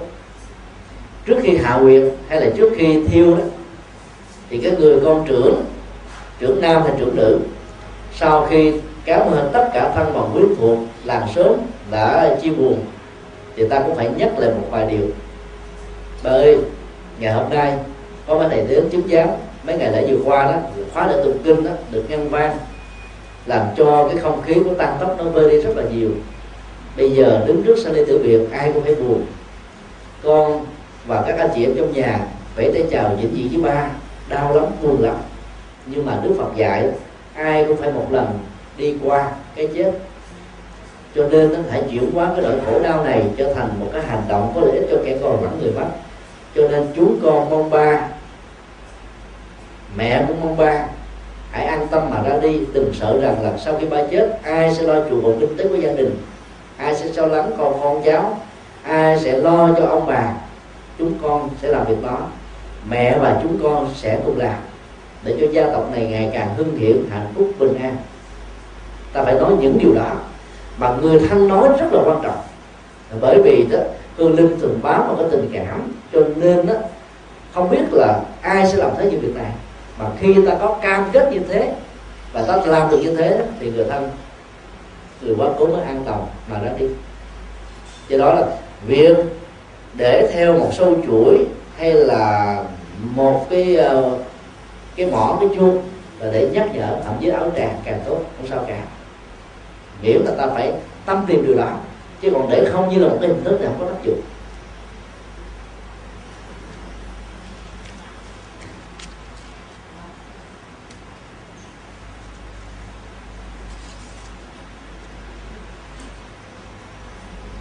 Một câu hỏi khác. Tôi là một phật tử tại gia khi biết mình có lỗi, thì trong ờ, phục nghiêm trang quỳ ờ, uh, khi trong trang trang trang phục nghiêm trang quỳ dưới bàn phật là sám hối. Nhưng xong lỗi ấy thì vẫn còn sửa được hay không?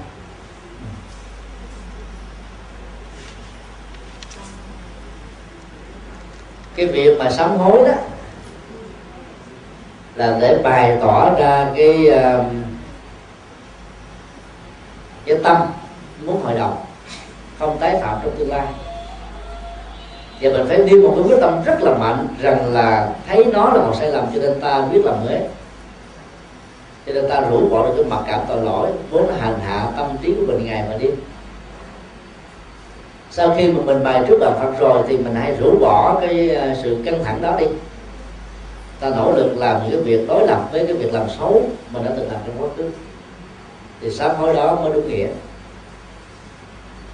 Và phật mới chứng giám để cái đời sống của mình mới được làm mới. Cách đây uh, hai tuần thì chúng tôi thuyết giảng ở trên uh, một cái công ty gỗ rất lớn cho khoảng một hai trăm công nhân gỗ tại bình dương. Thì sau thời giảng thì có một cái à, công nhân nữ khoảng chừng 22 tuổi. Khóc lóc và nói với chúng tôi rằng là con đó có một cái sơ suất nhỏ vì lòng tham. Được giao là đội trưởng nhưng lại ăn cắp của chủ một cái vật mà nó chẳng đáng giá là bao có 200 ngàn thôi. Bây giờ trả lại cho chủ đó thì chủ biết mình là là tác giả. Có thể đuổi không cho làm nữa. Mà không trả lại đó không bày tỏ ra thì nó rai rất ngày đêm khó chịu vô cùng. Nó hành hạ mình nhiều lắm. Tháng lương con đến 4 triệu là con đâu có, đâu có thiếu tiền đâu. Lúc đó mới sao tham quá thấy cái mặt nó đẹp quá cho nên lấy về. Bây giờ phải làm sao? Vì chủ là phật tử và rất là mến phục chúng tôi. Cho nên uh, chúng tôi mới nói là con hãy an tâm. Về con đi theo thầy.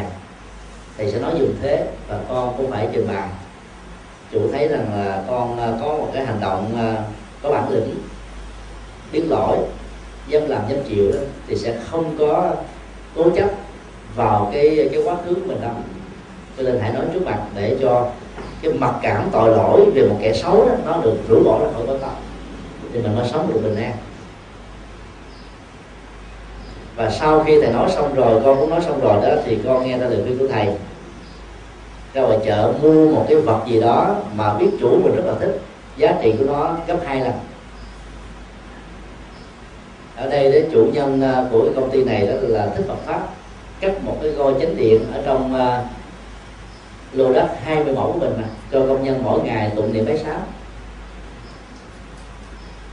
thì như vậy con có thể ờ, tặng ờ, có thể vài chục băng giảng mua giá gốc ba ngàn đồng. Rồi tặng thêm một cái hình ảnh rất là đẹp có vài chục ngàn. Nó ra nó khoảng chừng bốn trăm ngàn. Tặng cho chủ của mình, và nói rằng là để mình chuộc về cái tội lỗi. Thì người chủ sẽ cảm động hơn, quả thật như thế. Khi mà dẫn đến là ông chủ xúc động nó rơi nước mắt thì cô này cô cảm thấy là thôi cái tội mình được nhẹ rồi nói ra được mà được người ta tha thứ. Cái ghi cái lỗi đó hết. Và cô đã làm theo lời khuyên đúng ngày hôm sau cô xuống Sài Gòn mua tất cả cái đó là tặng cho chủ chủ mừng lắm. Cảm ơn vô cùng. Vì mặc dù là thích Phật pháp nhưng mà cái cơ hội nghe giảng nó có nhiều lắm. Bây giờ là biết bao nhiêu băng giảng hay của nhiều cao tăng nhiều đại đức mở mang thêm Phật pháp nữa. Cho nên chẳng những đó, cái thành kiến về cái tội ăn cắp nó không còn mà ngược lại, chủ còn biết ơn là nhờ cái cô này. Mà mình biết thêm, biết sâu, hành trì đúng hơn thì Phật pháp nữa. Cho nên cái sám hối đó, nó không chỉ đơn thuần là bộc bạch ra cái lỗi của mình là hết. Ta phải làm mới, làm một cái hành động gì đó đối lập với cái nghiệp cũ đó, thì cái sự xóa tội nó mới hết. Thì cái quy luật nhân quả nó diễn ra theo một bậc bộ trường ví dụ khi à, quý vị ăn ớt hiểm, cay quá thì nó làm phỏng cái lớp uh, ngay chỗ cái uh, nơi mà mình đút vào. Cho nên dịch vị lúc đó nó phải tiết ra để nó chữa lành cái vết phỏng. Và khi mà dịch vị nó tiết ra nó làm cho ta có cảm giác hít hà ăn nó ngon hơn. Bây giờ lỡ lỡ ăn cay quá rồi thì phải làm sao? Thì phải ngưng liền cái canh nóng ngưng liền cái nước đá. Tại vì nước đá làm mà nóng nó làm cho cái độ phỏng đó, nó gia tăng ta phải uống nước lã vào thôi. Ngậm chút xíu hay là ăn cái gì đó nó có cách trị ví dụ như là mai đất nó sẽ làm giảm cái độ phỏng liền. Thì uh, vừa ăn mấy đất vào nương nước nóng và nước đá thì ta sẽ bớt đi cái hít hà nóng. Như vậy là cái chất ớt cái chất men đất hai cái này nó tác động lẫn nhau nó dẫn đến một cái sự hài hòa là ta bớt phỏng bớt cay. Hai cái hạt giống đó diễn ra trước và sau có tác dụng môi trường. Một nghiệp tốt khi ta được gieo trồng sau khi một cái nghiệp xấu được phát hiện và hồi đầu, nó cũng bù trừ như vậy, mặc dù nó không xóa sổ một trăm phần trăm. Cái độ cay đó nó vẫn còn giữ lại, nhưng mà nó làm cho mình cảm thấy nhẹ nhõm hơn. Nhẹ nhõm hơn. Cho nên sám hối là như thế. Nó khác với cái sinh tội xưng tội trong thiên chúa giáo và các tôn giáo nhất thần. Nhiều khi tính đồ làm như một cái máy móc mà nói cho vị một sư biết hay là linh mục biết và sau đó tiếp tục làm thì không có tác dụng gì hết. Cho nên sám hối là để giải trừ những cái nghiệp và ta làm tốt hơn. Là chính cái làm tốt đó, nó là một cái điều kiện để giải nghiệp. Và ta sống trong hạnh phúc và bình an. Bây giờ qua một câu à, hỏi khác. Chắc có lẽ là thời gian cũng ta hết rồi thầy. Một câu nữa thôi còn những câu còn lại thì à, chờ dịp sau. Tìm câu nào hay hay.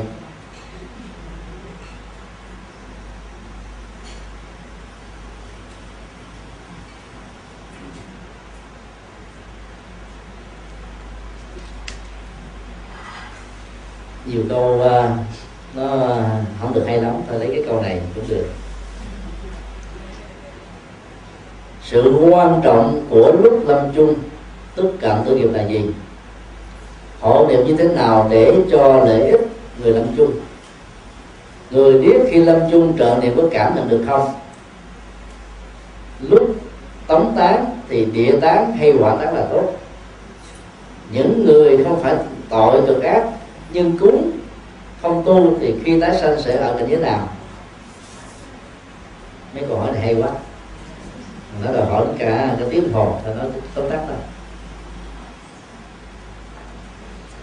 Cận tử nghiệp đó, nó là chuỗi các thái độ và nhận thức diễn ra trong những cái giờ phút cuối kề cận cái chết. Và trong một số tình huống, đó là những hành động cụ thể nó có tác dụng là định hướng cái tái sinh của ta. Nó có thể lật ngược và làm đảo lộn cả một cái tiến trình sống trong mấy chục năm.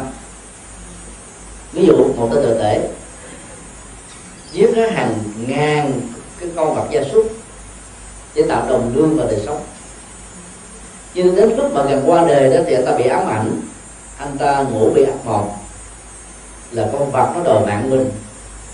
Nó cầm dao, cầm gậy chọc cổ học quyết, đánh đập, tra tấn.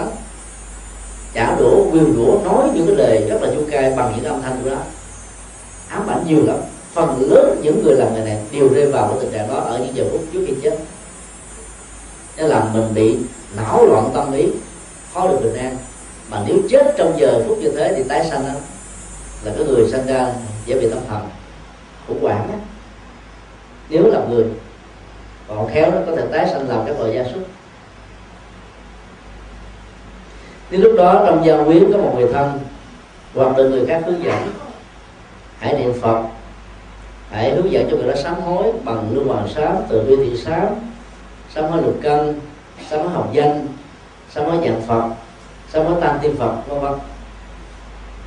Thì người đó nó bớt đi được cái mặc cảm, gọi là sát nghiệp của mình, đã tạo đối với các loài gia súc nó nhẹ nhàng cho nên tâm nó được lắng động bình an.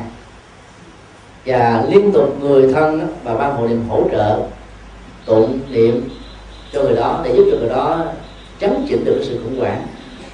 Nếu cái chất diễn ra ngay lúc ấy thì người này nhờ sự hỗ trợ tích cực ở trong và trước lúc qua đời tạo ra một cái cảnh tưởng nghiệp lầm cho nên họ ra đi vào cảnh giới làm cái này sinh ra gặp được Phật pháp. Cho nên đó, họ phát triển hạt giống từ bi làm cái việc bảo vệ môi trường sinh thái rồi bảo vệ hòa bình không chiến tranh không hoàn thù cho nên cái nghiệp sát trong quá khứ đó nó được giảm đi một cách đáng kể. Như vậy là suốt cả cuộc đời ác nhưng có một cái cận cái tưởng nghiệp tốt cho nên nó dẫn đến cái tiến trình ta sanh lành. Tác dụng nó rất là quan trọng. Do đó là người phật tử mỗi ngày mỗi đêm cũng phải uh, thấu rõ về vô thường vô ngã để mình an tâm không tiếp nối. nhiều khi mình suốt cuộc đời làm tốt nhưng mà khi chết á mình tiếc gia tài sự nghiệp cho nên nó lậm mặt trong tay sao là ủ lắm. Càng tự nghiệp nó dẫn mình đi nhanh á. Mà nó bị lẫn quẩn trong cái gì mà mình tâm niệm hướng về. Làm đến tốt nhất cho người lâm chung đó nó gồm có hai thứ. Thứ nhất đó, là yêu cầu người lâm chung. Đừng có bám víu và tiếp nối cái gì hết đừng di chúc có nhiều người có thói quen di chúc chúc miệng hay là chúc bằng luật pháp. Nó sau khi ờ, mẹ mất, con phải thiêu mẹ, rồi mua một cái ờ, cái kháp bằng vàng, thờ ở trên tủ. Đúng mấy năm sau đem vào chùa, thả cốt cho mẹ để mà mẹ được siêu. Khi mà người nào có một cái lễ ước nguyện trong di chúc rồi đó, họ sẽ bám theo để coi cái người thân mình có làm theo hay không và sự bám theo vì không được an tâm con chắc rằng là con cháu mình hiếu kính với mình. Cho nên làm cho họ tồn tại với cảnh giới ngạ quỷ, hồn ma, bóng vía. Cho nên là người đang lâm chung định đừng có di chúc cái gì hết á. Nếu lúc đó có ký được thì ký còn ký được thôi, đừng có chút bằng miệng. Và nếu phải chọn lựa giải pháp di chúc thì chúc xong rồi đó, đừng có nhớ gì hết đó. đừng có bám theo nữa. Bỏ đi thì tâm mới được an thì mới ra đi được nhẹ nhàng. Cái thứ hai là đừng bám theo bất kỳ một sự nuối tiếc nào. Ví dụ người mẹ thì thường đương đứa con trai út mà nó chưa đi về. Cho nên cái nhắc đó chờ út. Thằng ba nó về chưa? Cô tèo nó về chưa? Còn là người cha đó là nhớ đứa con gái út nói uh, gái nhỏ về chưa? Cái nhắc hoài nhắc đến lúc chết luôn thì vậy cái tâm lý thuyết đó, đó nó làm cho người này bị ám ảnh. Là cái tình thương của người cha đối với con của đứa mẹ của người mẹ đối với con. Cho nên là họ khó ra đi vì họ không an tâm. Và chết trong trạng thái như thế thường không nhắm mắt. Thì lúc đó cái người mà được thương nhớ ngày đêm đó giờ chỉ cần lấy bàn tay mình vuốt qua mà không cần lấy rượu mắt nó nhắm lại một cách rất là nhanh. Và không được ức chế cho nên là ta không nên để cho một cái nguyện vọng gì tiếc nuối gì nó báo nó báo vào nó đeo đuổi nó ám ảnh nó hành hạ mình. Cứ để cho tâm thản nhiên thôi. Ai cũng phải làm chết cho nên đó, chết trước hay là chết sau là chuyện tùy đừng có sợ hãi. Điều thứ ba đó là ta phải à, giữ tâm niệm phật và nhắc nhở cho người kia niệm phật. Và phải quan hệ khi danh hiệu phật được cất lên có nhiều người sợ chết đến độ đó kêu thấy nhà sư đến anh kêu con tôi mời ông thầy về đi ta đâu muốn chết đâu. Chúng tôi đã từng đi hộ niệm và đã từng gặp tình trạng như vậy. Và chúng tôi phải lên trí cỡ áo vàng ra liền mặc áo bình thường nói là dạ thưa thưa cụ không phải là đến để à, làm lễ gì đâu đến để uh, mong cho cụ được sức khỏe thôi. Tính tới để cầu uh, cầu phật giúp cho cụ được mau được bình phục. À, cũng à vậy ha cảm ơn thầy cái là mình đã nói chuyện thoải mái. Thì trong tình huống đó mình không nhất thiết phải tụng thời kinh. Bởi vì có nhiều cụ đó đâu có biết gì đâu. Cứ nghe kinh à, phổ môn kinh di đà tụng cho người mất. Hoặc là nghe lộn kinh phổ môn tụng cho người bệnh trở thành uh, tụng kinh cho người mất cho nên tưởng là tới đây chù cho mình chết đi sớm. Cho nên sợ. Lúc đó ta phải giải phóng cái sợ hãi đó liền. Không cần phải tụng mà chỉ cần nói tâm sự hướng dẫn thôi, làm sao cho cụ an tâm mà bỏ hết tất cả mọi thứ, thì mới ra đi được. Cái tiếc nuối làm cho người đó sống thêm vài ngày, vài tháng. Nó tạo ra một cái um, cái năng lượng kéo dài, nhưng mà nó đi theo theo theo đó là nỗi sợ hãi. Thì nó tổn thất cho người lâm chung hơn là có lợi cho người đó. Cho nên làm sao ta phải làm cho người đó giải phóng được nỗi sợ hãi, nhất là sợ hãi cái chết sợ hãi về gia tài sự nghiệp thừa kế vân vân. Các thứ khác điều cuối cùng đó, nếu người đó có tấm lòng vị tha, hoặc là chưa có tấm lòng vị tha, mà biết người đó có tài của, thì mình phải khuyên và nhờ cái người con, cái người thân nhất mà người này có tình cảm. Khuyên người đó hãy sử dụng cái số tiền nhất định nào đó để làm từ thiện công đức phước báo. Vì cái này nó mới mang đi theo được còn gia tài sự nghiệp của cải không ai đi được báo theo đó là không thể sanh được. Để cho mình này quan hệ phát nguyện làm đang khi mình còn sống. Chứ sau khi chết rồi đó cái việc cảm nhận được nó không cao không nhiều. Dĩ nhiên làm vẫn tốt. Cho nên ta làm trong lúc người kia đang sống á, thì nó vẫn tốt hơn là sau khi chết. Và do đó chúng tôi xin khuyên nếu người nào có à, đất đai nè nhà cửa nè của cải thấy những đứa con mà nó không có hiếu thảo, ăn chơi quá, sợ cân phân đất đai, nhà cửa cho chúng là chúng bán hết. Như vậy là mấy mươi năm dành dụng và bảo vệ gia tài cho tổ tiên bây giờ nó mất hết ý nghĩa thì xin hãy giải phóng cái tâm niệm đó đi. Ta giữ bằng mồ hôi, nước mắt để giữ được gia tài, gia tộc. Khi thấy mình già thì cứ phân chia, bởi vì trước sau gì cũng phải chia. Chia lúc mình còn sống hay chia sau khi mình chết là cũng là sự chia thôi. Cho nên chia ngay lúc còn sống thì con cháu mình nó còn biết thương kính mình. Nó biết hiếu thảo với mình nó biết nghe lời mình. Còn giả sử đó, nó quá tát nó xấu quá. Nó không làm theo thì cũng đừng quá bận tâm. Mình giữ được gia tài của tổ tiên thì mình có phúc. Chia con cháu mình đã tròn trách nhiệm và tâm mình không còn dương vấn cho nên khi chết ra đi nhẹ nhàng. Còn con cái của mình á, mà nó không biết ứng xử tốt thì nó mang nghiệp nó đáng chịu. Đừng quá lo lắng mà mang người đến bản thân. Và gây cái tội bất hiếu ở nó nữa. Bởi vì nó bị ức chế nó nghĩ rằng là mẹ mình ba mình giàu có nước vách ô tường mà không hề cho mình cái gì hết là nó sẽ bất hiếu nhiều hơn. Có một lần nó có hai vợ chồng uh, kinh doanh bất động sản có bốn căn nhà ở ờ, Sài Gòn. Đất đai thì cũng vô số. Bà vợ đó mới đến hỏi chúng tôi là bây giờ là có hai đứa con trai một đứa đó thì uh, chuẩn bị đám cưới. Một đứa thì có hai đứa con một người vợ. Nhà thì đến năm tầng cho nên nó dành cho mỗi vợ chồng vợ chồng à, của một đứa đó là có một cái tầng để ở. Nhưng mà nó không muốn nó muốn ở riêng. Cho nên năn nỉ má nó ba nó cho con cái căn nhà đi. Ba má nó không cho sợ nó bán mà.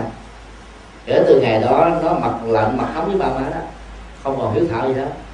Hỏi nó thằng ư ừ thử gì hết trơn nó đi từ sáng đến chiều tối nó mới về.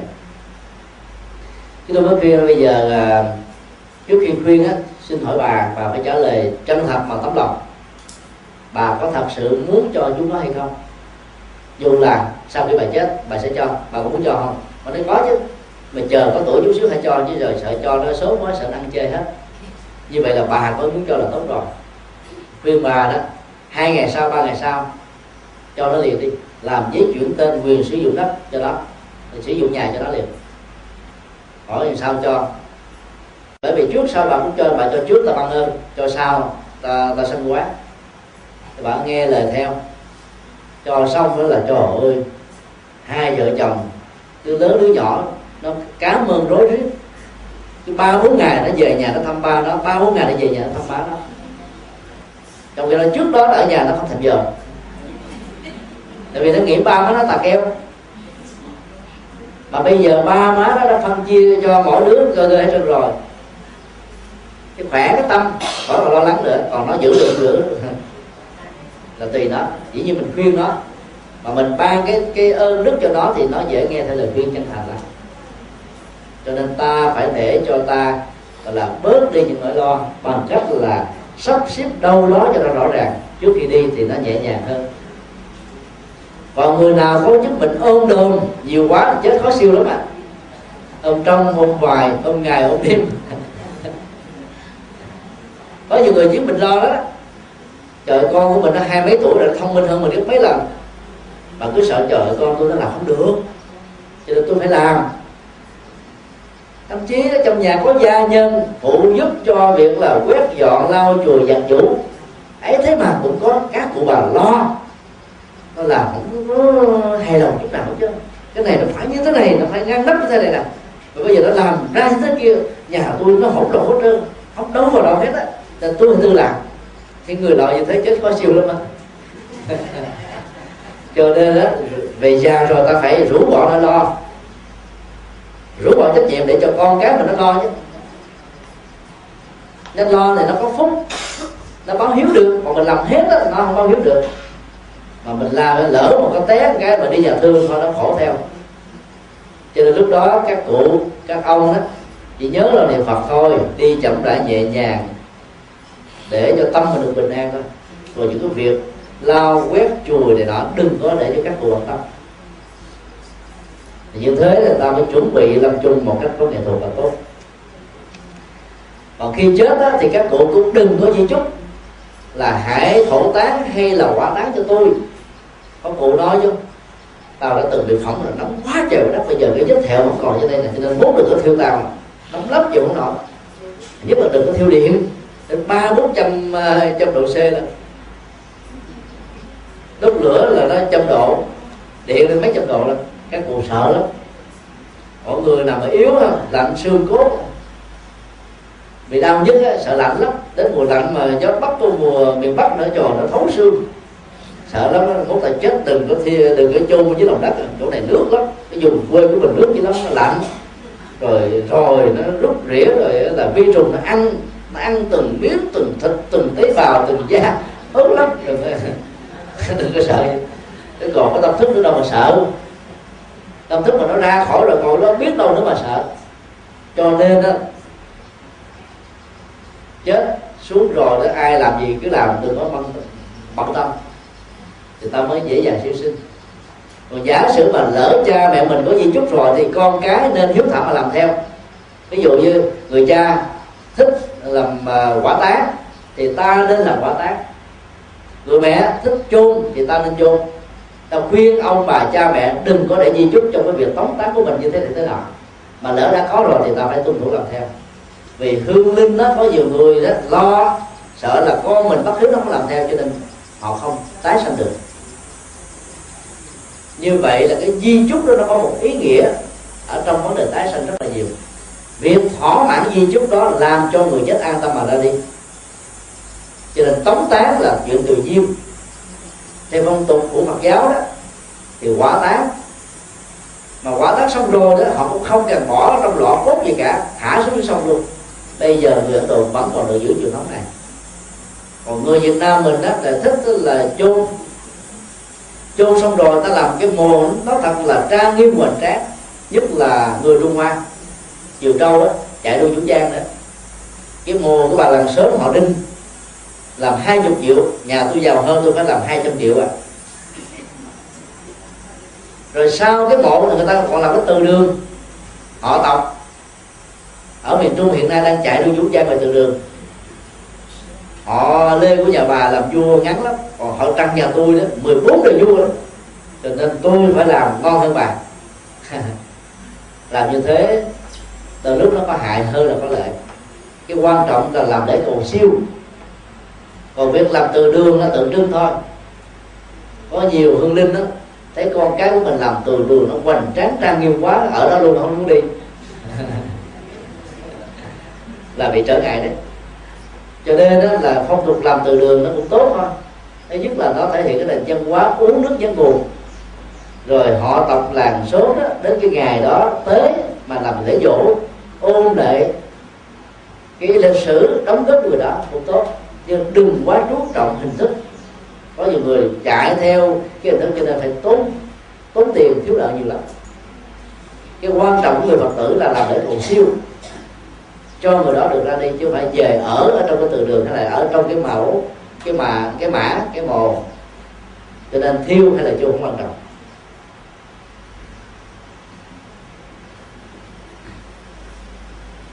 Đối với những người không tạo tội cực ác mà không có tu tập thì chết đi đâu. Câu trả lời của nhà phật là đi theo nghiệp. Ví dụ có những người theo chủ nghĩa duy vật, không có tin, có đề sau gì hết trơn nếu họ là một chiến sĩ thì chết họ dễ bị dướng ở chiến trường. Chết là hết rồi. Cái hẳn thù ở trong chiến tranh làm cho họ đi được. Rồi có nhiều người à, người chiến sĩ là một người chồng, và cũng là một người cha, đứa con thơ nheo nhóc ở nhà đang chờ. Và ngày đêm thỉnh thoảng anh ta viết những lá thơ, em ơi, hãy chờ anh. Khi khải hoàng, ta sẽ đoàn tụ, con ta sẽ được hạnh phúc. Anh sẽ dẫn em và con đi du lịch chỗ này chỗ nọ. Và cái tóc ảnh người vợ, đứa con vẫn còn nằm ở trong cái túi cái chết diễn ra tình lịch ức chế đó, tâm lý đó chưa thực hiện được cái lời nguyện, lời ước của mình. Và hạnh phúc nó chưa được đoàn tụ. Mặc dù là hy sinh, cho quê hương, cho sở tắc, cho mọi người dân. Nhưng cái chết quan này làm điều đó lẫn quẩn với người hẳn không có người bóp bóp cò mình. Tại vì mày mà tao mới ra trong loại như thế này, gia đình tao cũng mất đoàn tụ sanh ly tử biệt âm vô xa cách. Cho nên nó, nó sẽ lãng quẩn ở trong cái cảnh giới chưa được siêu. Vì đó tin về nhân quả và có kiếp sau dễ siêu hơn là những người không tin. Lẫn quẩn á không biết đi đâu. Cho nên bám ở chỗ cái chết diễn ra. Còn những người sống bình thường đó thì chết sẽ đi theo nghiệp. Ví dụ là một cô giáo dạy nhân dạy dân yêu nghề nghiệp. Cho nên truyền hết các cái kỹ năng về dân phân tích dân, sáng tác dân thơ cho học trò của mình. Tặng lòng chứ không phải là vi đồng lương. Giàu có nghèo khó trong những cái tháng năm đầu, sau năm 75 rồi, làm nghề giáo, ta gọi như là cái nợ, cái nghiệp vậy nghèo sát nghèo sơ còn thua cái nghề giữ xe. Cho nên ở trong nam đó, các thầy cô giáo sẽ được phân chia với nhau, mỗi người như vậy đó.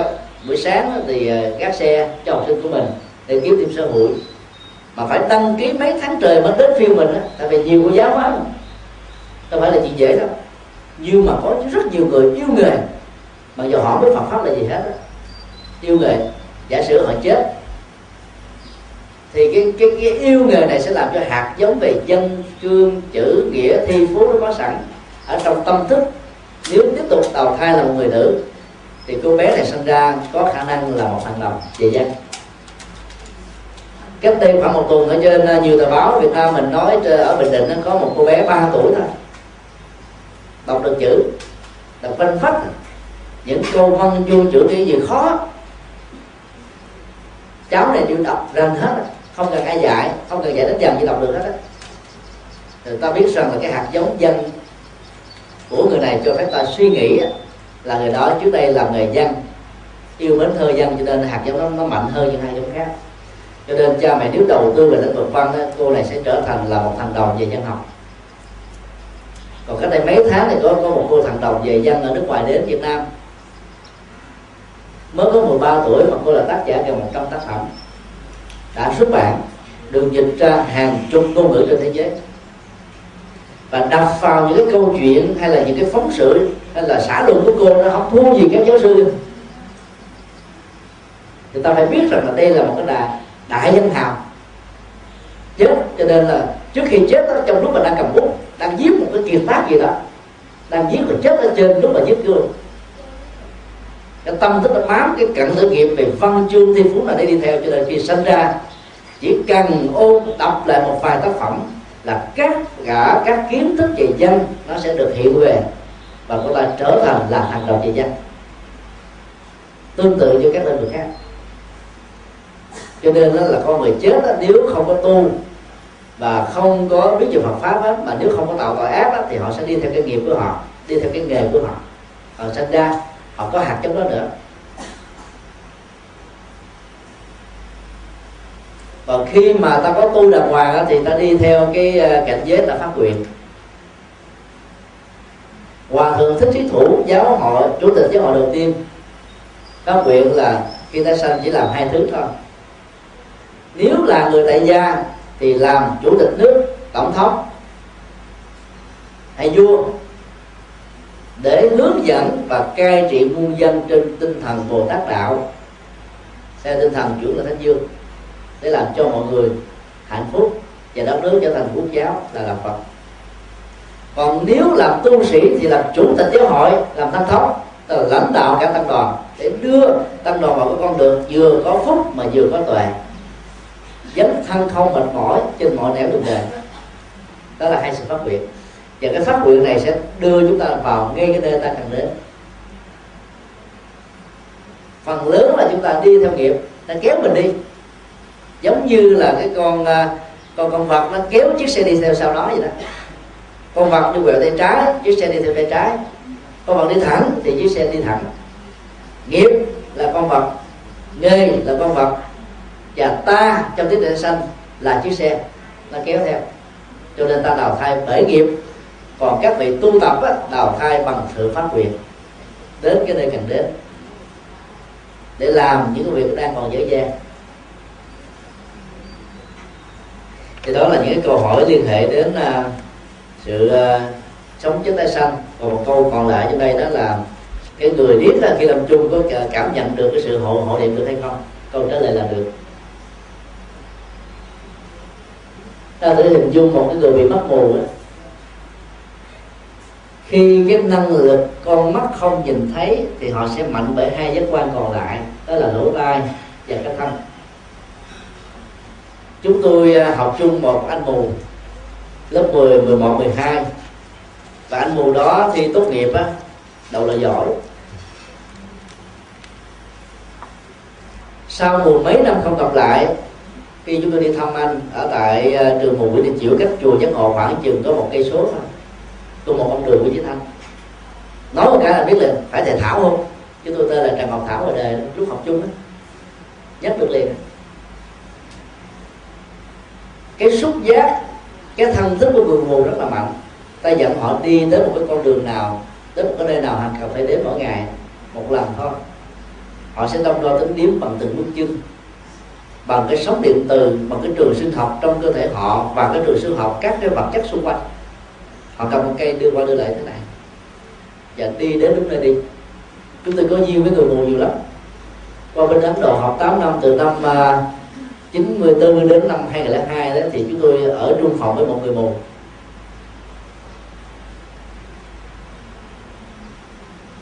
Và anh ta giờ chúng tôi dẫn đến chợ để mua đồ đó. Dẫn một lần anh ta đi mấy lần sau mới dẫn được? Thì khi mà con người bị bị điếc á, thì nó thường dẫn đến cái tình trạng thứ hai là bị câm. Tai mũi họng nó thường liên hệ với nhau, điếc và câm. Nó có mặt cùng một lúc. Còn một số người điếc mà không câm là mặt không có cướp. Trong lúc chúng ta làm lễ hộ niệm, người đó không hề nghe được cái âm vang nam mô di đà phật cũng không hề nghe được kinh a di đà. Cũng không hề nghe được bất kỳ cái gì chúng ta nhắc nhở họ. Nhưng mà tần số tinh học và trường sinh học của cơ thể nó tỏ ra. Chỗ nào có vật chất cho nên nó có ADN nó có cái cái cái cái tần số tâm thức. Thì nhất là người đó còn sống. Các nhà ngoại cảm dựa vào cái tần số này để biết được là cái thi thể nó đang nằm ở chỗ nào dưới lòng đất và con người sống ở tần số tâm thức đó nó cũng tỏ ra hai tần số này giao thoa với nhau. Tâm niệm của mình nghĩ như thế nào người kia có thể cảm nhận được. Cho nên ngôn ngữ không chỉ là bằng lời nói, cái nghe không chỉ đơn thuần là bằng lỗ tai. Do đó cái phương pháp tu của Bồ Tát Ba Ram là dĩ căn biên thông hay là sáu căn biên thông. Quán thế âm, đó là một cái nghệ thuật. Dạy chúng ta về cái phương pháp này. Nghe bằng sự quán chiếu. Thường mình nghe bằng lỗ tai cho nên khi mình bị à, bị điếc mà không nghe được nữa quán là nhìn không phải bằng con mắt mà bằng nhận thức tự giác. Thế âm là âm thanh cuộc đời. Cho nên ta không bị cảm tính chi phối. Tình thương của ta con âm dẫn dắt cho người ta được an vui hạnh phúc lâu dài. Nó khác là tình thương mù quáng của những người mẹ hay là của những người cha. Đó là tôn viên thông các giác quan. Cho nên là khi mà mình làm công tác hộ niệm cho cái người bị uh, bị điếc đó hoặc là làm lễ cầu siêu cho người bị điếc, thì gia quyến phải cung cấp dữ liệu này cho người làm lễ cầu siêu để ta thiết lập cái trường sinh học giữa người sống và kẻ chết. Thì cái năng lượng hỗ trợ hộ niệm chúng ta cho người kia vẫn tiếp nhận được giống như nhau. Năm à, 2005 à, chúng tôi à, sau khi thuyết giảng xong đó, thì được các phật tử làm nghề dưỡng lão. Dưỡng lão ở bên nước ngoài là một cái nghề tư nhân ta có thể làm giàu từ nghề dưỡng lão cất nhà cửa cho nó được sang trọng. Phương tiện đủ đầy, các phương tiện ờ, giải trí có đầy đủ. Và nó có các bài kinh nè các địa giảng. Có những diễn diễn lão dành cho người phật tử. Thì vào trong đó là các cụ hàng ngày được nghe kinh, nghe thuyết pháp, xem ờ, các cái bộ phim phật không vân để cho họ có niềm vui tuổi già hành trì. Và họ làm một cái ờ, bàn thờ phật để cho những người này lễ bái chúng tôi được mời tới một cái ờ, diện ờ, dưỡng lão. Của một người mới biết đạo thôi. Trong vị dưỡng lão này đó, phần lớn là người nước ngoài. Người trung quốc, người campuchia, người thái lan, người này, người nọ. Có người thì nói được tiếng anh, có người thì không nghe được tiếng anh. Thì huống hồ là tiếng việt. Chủ nhân nó là người việt. Và các cái người mà được mời tới hợp đồng để phục vụ trong đây đó là cũng là người nước ngoài. Thì một người việt nam biết nói uh, tiếng anh vững hơn là tiếng việt đó gặp chúng tôi và chúng tôi khuyên cô là đừng nên quá lo. Sau khi cô nghe giảng xong tôi muốn là hỗ trợ cho người này. Thì uh, chúng tôi nói cô đó là chỉ cần đứng kế cận cái người đang bị bệnh mà cần đến sự chăm sóc. Là bàn tay của mình áp vào là bàn tay của người đó hay là biểu hiện những cái cử chỉ thân thiện gần gũi tùy theo từng văn hóa của từng quốc gia. Khi mà ta thiết lập được đó, tâm của mình chuyên hướng về tâm của người kia với một cái tình thương lo lắng như một người cháu, một đứa con thảo lo cho người mẹ, một người bà.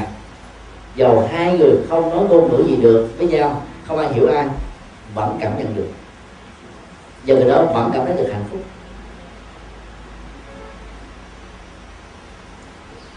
Những người nước ngoài à, ở Hoa Kỳ đã là theo tinh lành là nhiều.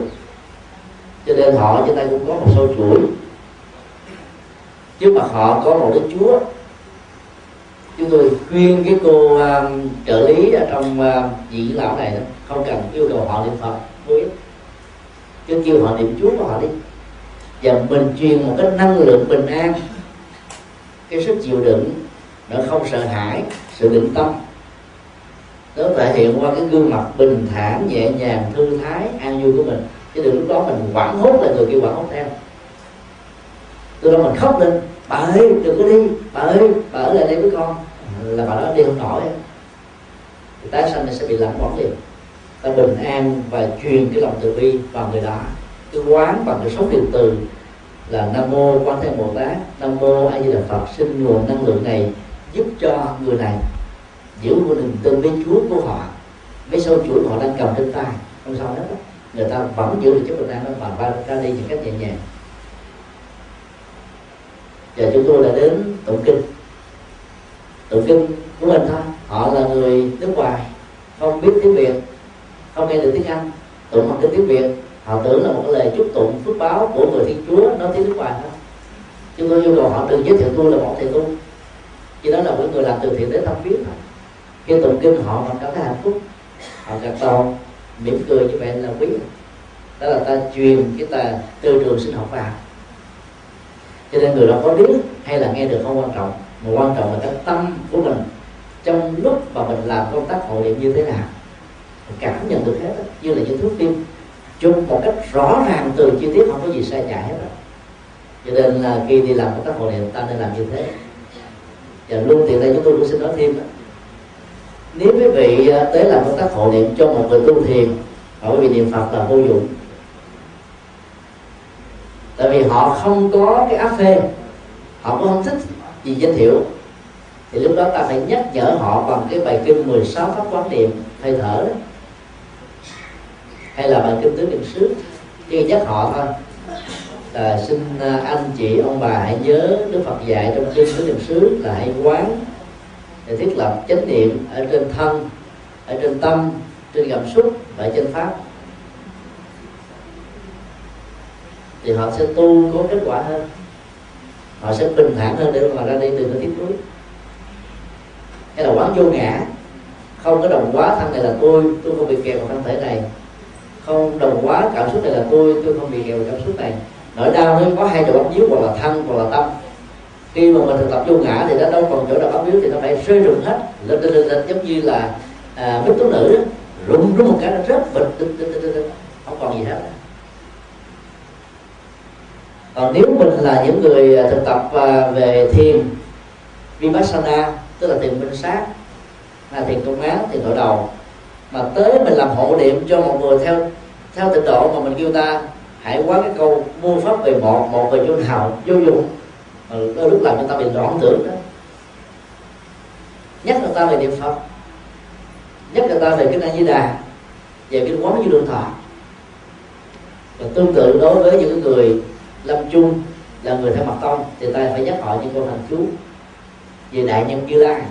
Ta tặng cho họ một hình ảnh đại nhân như lai ở phía trước mặt để họ cho quán tưởng và họ thực tập. À, Án nên đi bắt gì học hay là một câu thần chú nào đó mà họ thích nhất. Cho nên đó, ta phải sử dụng đúng cái phương pháp mà người đó đã hành trì lâu năm để họ thiết lập chánh niệm tỉnh thức bình thản không sợ hãi ra đi được nhẹ nhàng. Và các tâm đã truyền vào dầu của người kia. Có nghe được không? Nghe được không? Quan trọng nữa những người bị chứng bệnh tai biến mạch máu não sơ gan cổ trướng, thì chết trong trạng thái hôn mê. Dầu cái lỗ tai họ vẫn còn nghe, nhưng mà họ hôn mê.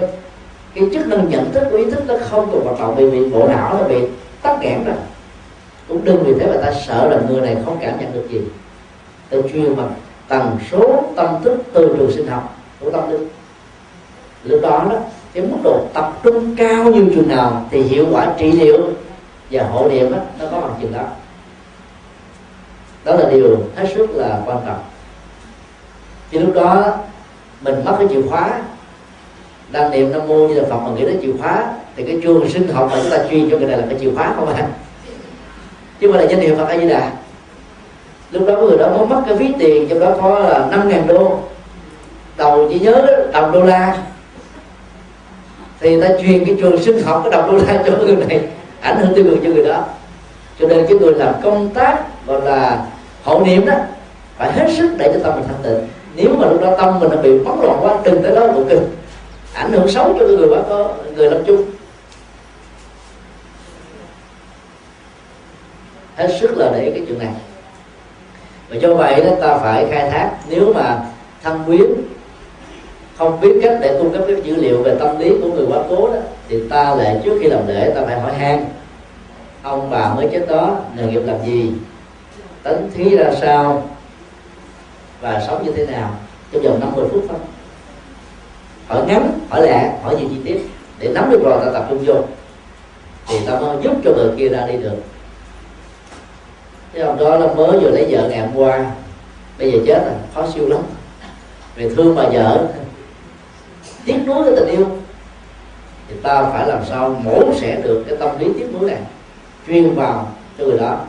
Và phải yêu cầu người vợ phải thề cam kết với người chồng là anh chết đó, em sẽ không có tái giá. Phải thật sự thành tâm trong lúc đó thì ông này mới an tâm đó là bà chung thị thôi tôi thấy như thế cũng được thôi tôi ra đi. Sau đó mình cũng được năm ba năm sau mình cũng được tại vì chúng ta được được tái giá mà, theo luật pháp theo chiến lược nhập học cũng được.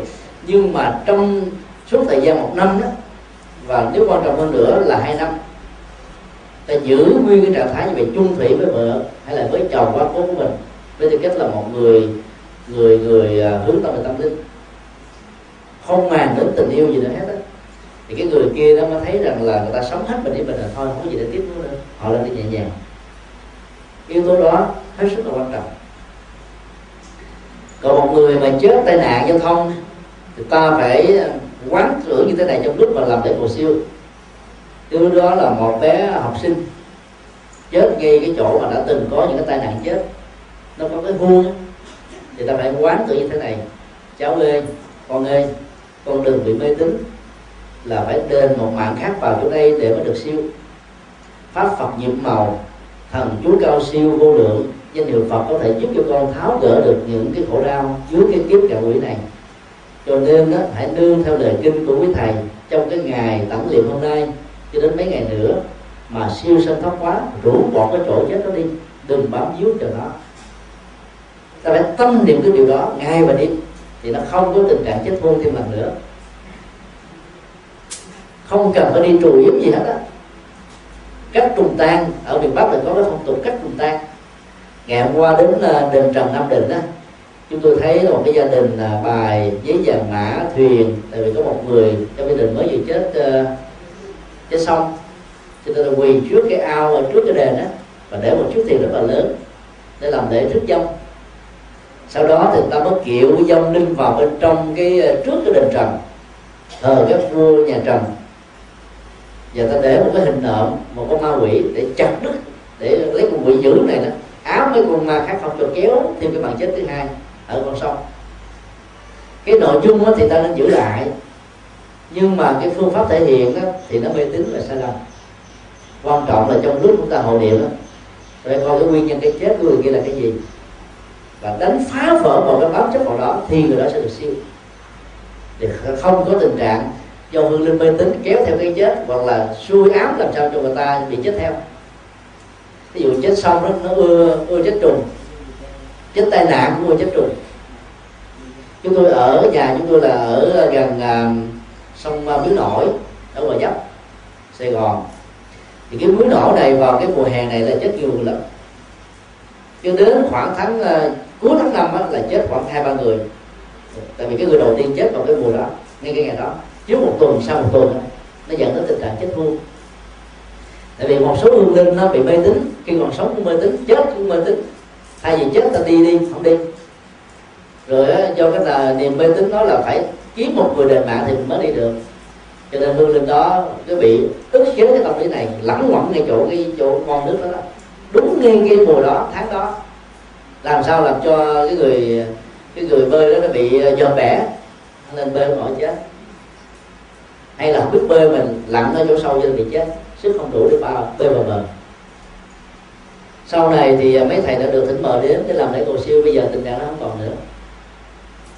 Để giải phóng cái tâm tượng của những cái hương linh bị mê tín khi còn sống không còn tiếp tục mê tín khi qua đời. Cho nên cái tình trạng chết theo đó, chết hương không còn nữa. Thì như vậy là ta hộ niệm một cách đúng chứ còn cái ngôn ngữ không quan trọng mà cái tâm á, và sự tập trung là quan trọng hơn hết thì đó là cái nghệ thuật hộ niệm ờ, của người phật tử. Quý phật tử cũng có thể đi làm công tác này thành công. Ở những cái nơi mà không có quý sư, quý thầy, quý sư cô, thì ta có thể làm thế. Vấn đề quan trọng là tập trung cao độ làm có phương pháp. Thì thời gian cũng đã 12 giờ, quá giờ đúng không câu hỏi còn nhiều thôi, kết thúc tại đây.